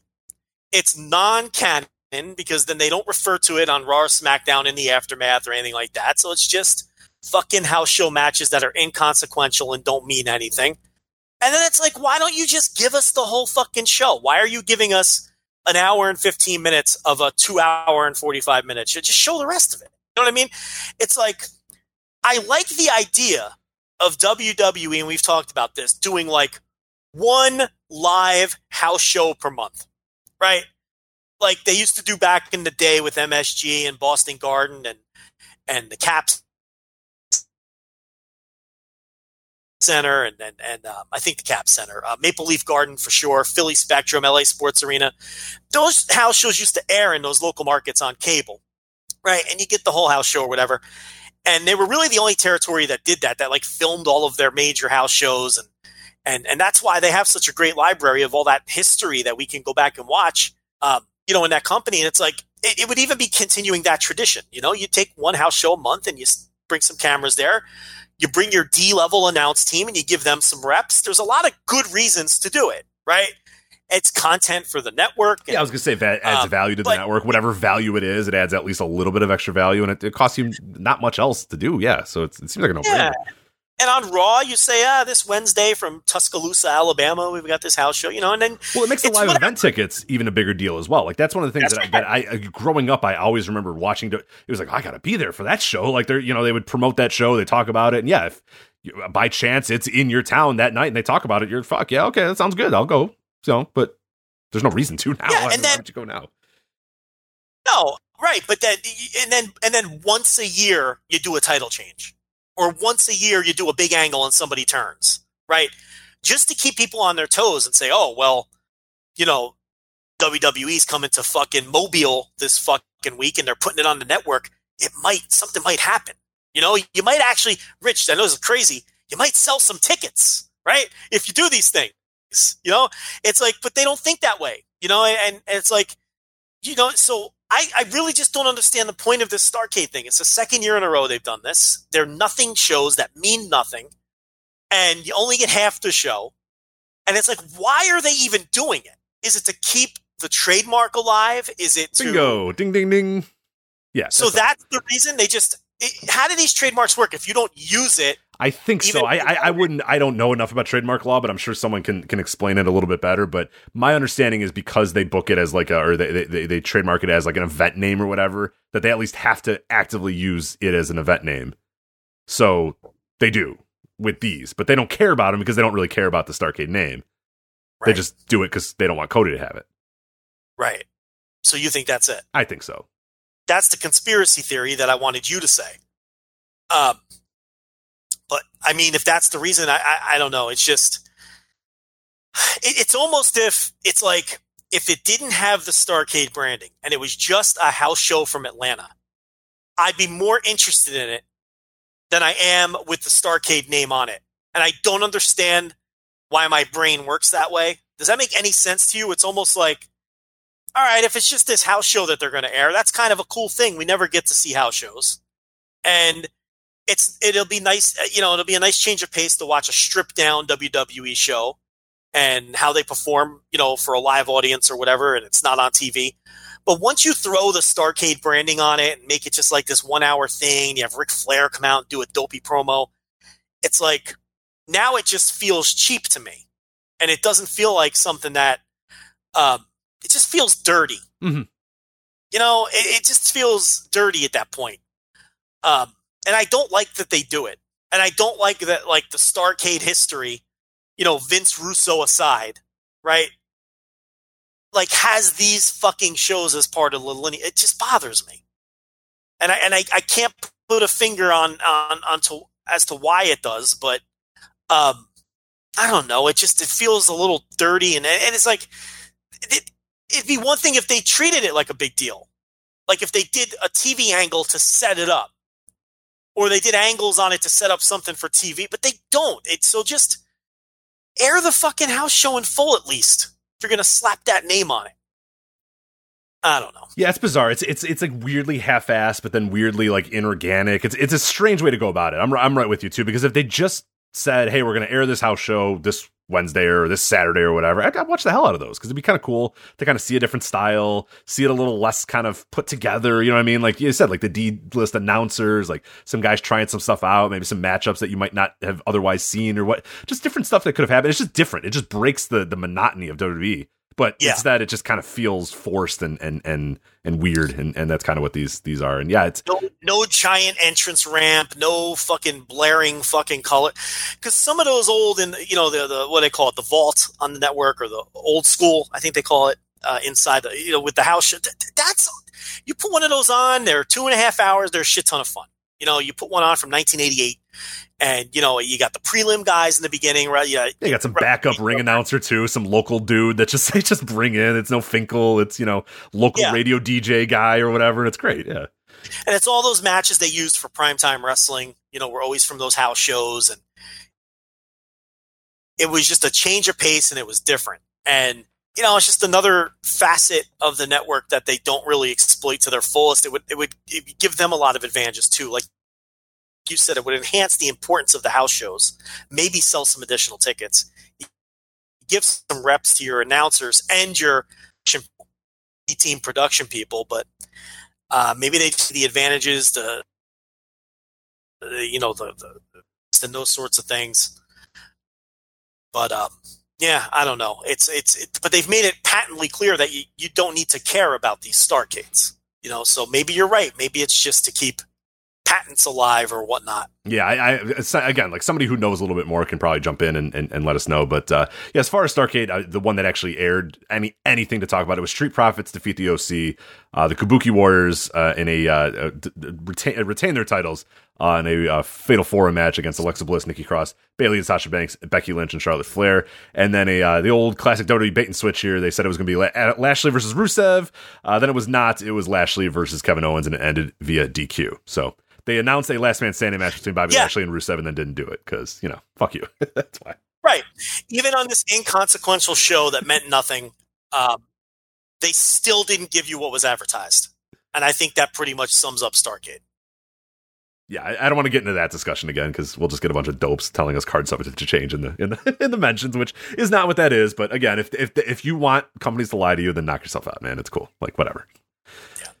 All right, let's uh, let's wrap up here with uh, update on NWA Power and NWA Into the Fire. So we, uh, th- of course, we're recording this on a Tuesday. We both watched uh, the episode of NWA Power this week, which is the last tape show. Correct? That is it. We're done. That's it. That's it. So next week is because we have still the 14th is into the fire, which we'll talk about the, the card here in a sec. But what is going on then in this next week after after Power? So we have we have Power this Supposedly week. not. So it's nothing. So it's just a blank. There's not even uh nothing's airing on that. We're just we're ready for into the Yeah, now. So Yeah, according to Lagana, um, nothing. So, and this was the, and again, um, there was a lot of confusion last week, and I talked about it behind the paywall. But you know, last week's show with that that weird recap show or whatever it was, that was not some heavy edit to get Cornette off the show. That was the planned show all along to do that recap show, and it got horrible reviews, and uh, everybody hated it. A lot of people assumed it was just to scrub Cornette. That was not true because Cornette was on this week. Okay, so if you didn't believe me when I reported it last week, even though I talked to the people who made the decision, uh, now I guess you know I'm vindicated. But that was always the plan for last week's show. But it was such a disaster that we are told that they're never doing that again. So next season they're not going to do uh, any of those recap uh, shows uh, like they did last week because uh, the response was so poor. Um, so th- th- those aren't going to happen moving forward at this point. But on today's show, which was the last show, they did finalize the uh, pay per view. It'll be the Rock and Roll Express versus the Wild Cards in a rematch. The Wild Cards challenging for the tag team titles. Rock and Roll Express, of course, won them this week on TV. And then it's Colt Cabana versus Ricky Starks versus Aron Stevens in a national title this week. Um, Mountain complained. Uh, Cabana told Stevens if he could beat Starks, he'd give him a title shot. I don't know why Starks agreed to that. That didn't seem to be a very good deal for him. So uh, uh, Stevens, with some chicanery, defeats Ricky Starks.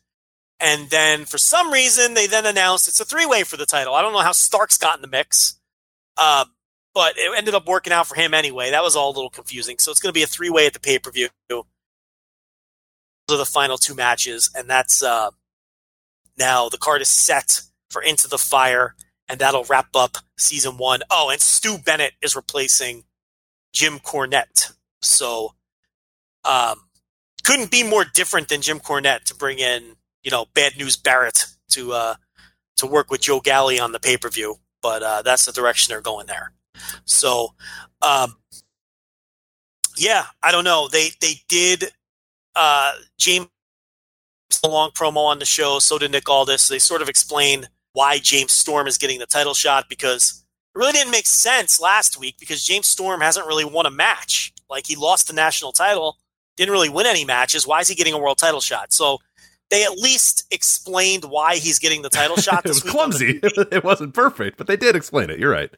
but they did explain it at least. Um, you know, basically Storm is running his mouth and Aldis wants to shut him up. That's the idea um, behind that. But uh, that's the pay per view. That'll be on the 15th, and then they'll tape season two the day after that. And I would expect, just based on conversations we've had, some changes season two in terms of some of the talent being used and whatnot, because the idea behind this project is each season is going to be a little different than the other. So they're going to try to mix and match talent. Now, your guys that have the big contracts, they're going to be back every year. You know, your Nick Aldises and your Eli Drakes, James Storm, people like that. Some of the underneath people are going to change, though. They want this to be like a territory where guys come in and then go away. right, a and then- roving cast of of people in and out. Yeah, Right. So you're going to see um, a bunch of different names when they do the TV following the pay per view. So the pay per view will tie up most, if not all, of the loose ends from this season, and then they're kind of to you know hit the reset button and and and for season two.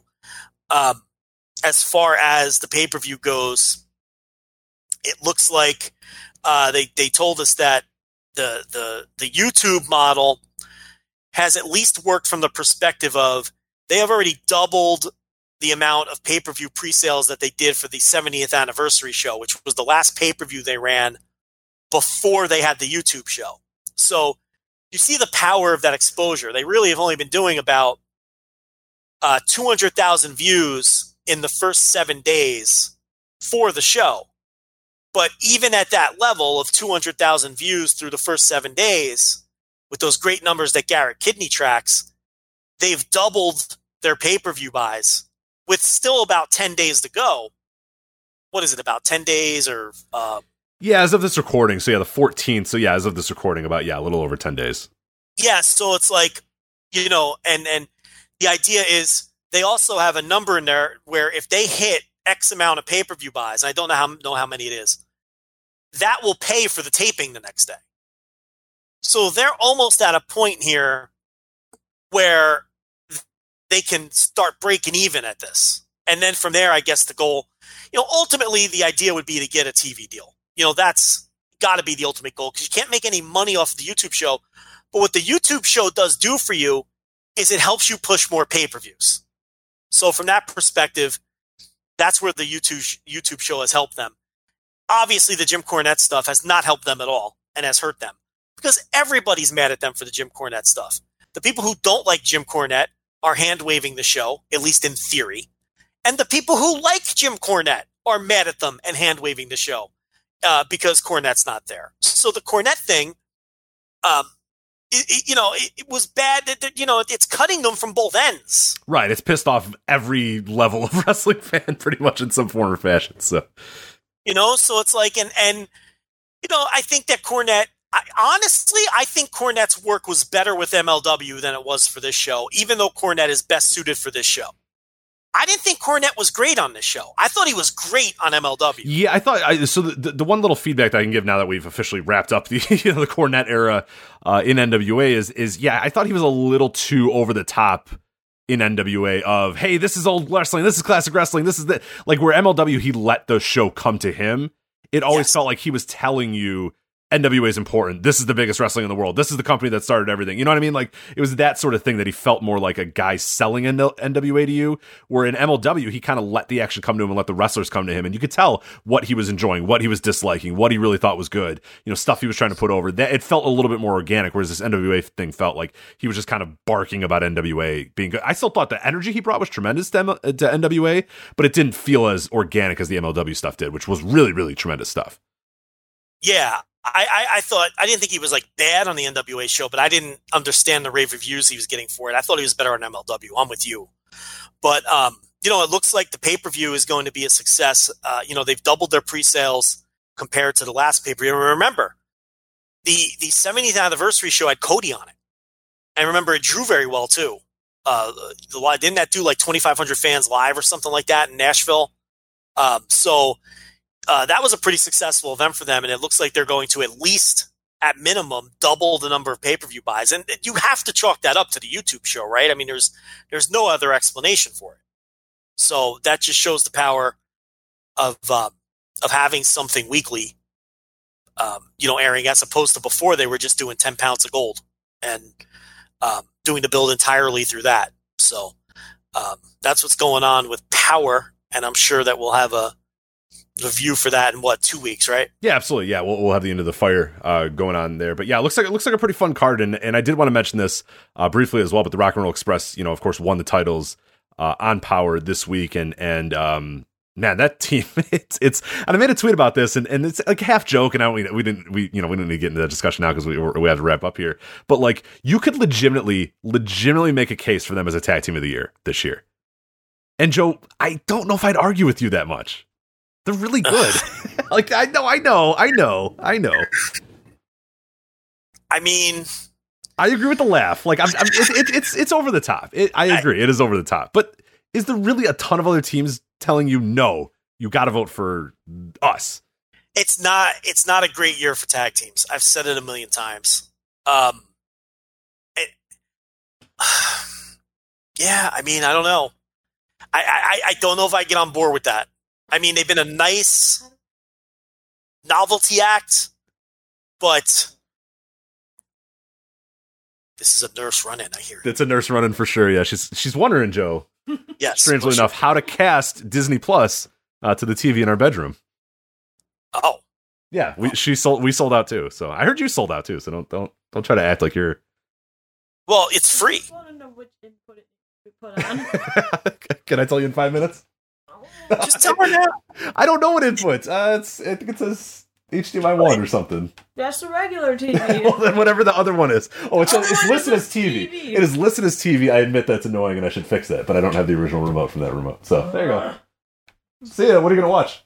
Even Stevens again? yeah, I'm on season three. There you go. The nurse, everybody. There you go. There you go. Fantastic. Are you eating another macaroon? so she's got to bring treats for her workers, but she keeps eating all the macaroons. Macaroons. macaroons, fancy, fancy snacks here. Yeah, no, we don't, we don't Yeah, fuck around. Interesting, interesting treat, without question. What else we got here? We done here? That's it. That's it for us, man. We are done. We have wrapped up with this spray to all fields episode of the flagship, man. We talked, we talked Marty, we talked AEW and NXT. Did we talk about? Look, think of the amount of promotions we talked about. We talked about New Japan, MLW, Evolve, uh, NWA, WWE, NXT, AEW, and Ring of Honor all in one day. That's that's. MLW too. Oh, yeah, yeah. There you go. So yeah, you can't you can't beat that. I, find another podcast that does that as well. That's what we do.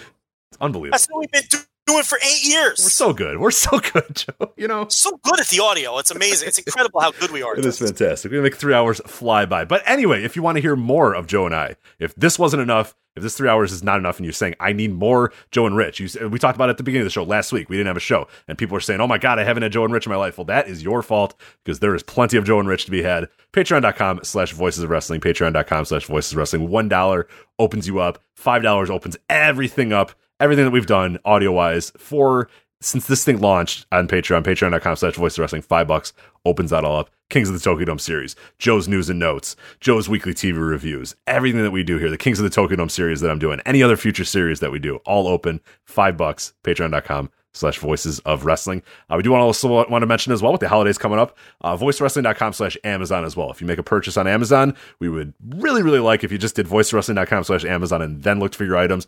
It's going to be the, everything's going to be the same price. Everything's going to be the same with Amazon. All that happens is a small percentage goes back to us and we appreciate it very, very much because that is, uh, you know, the people might not think like, hey, I'm going to buy a $5 thing or whatever, but that adds up over time. And if everybody buys $5 things, we're good. But the best way to do it is just everybody listen to this, subscribe to us on Patreon.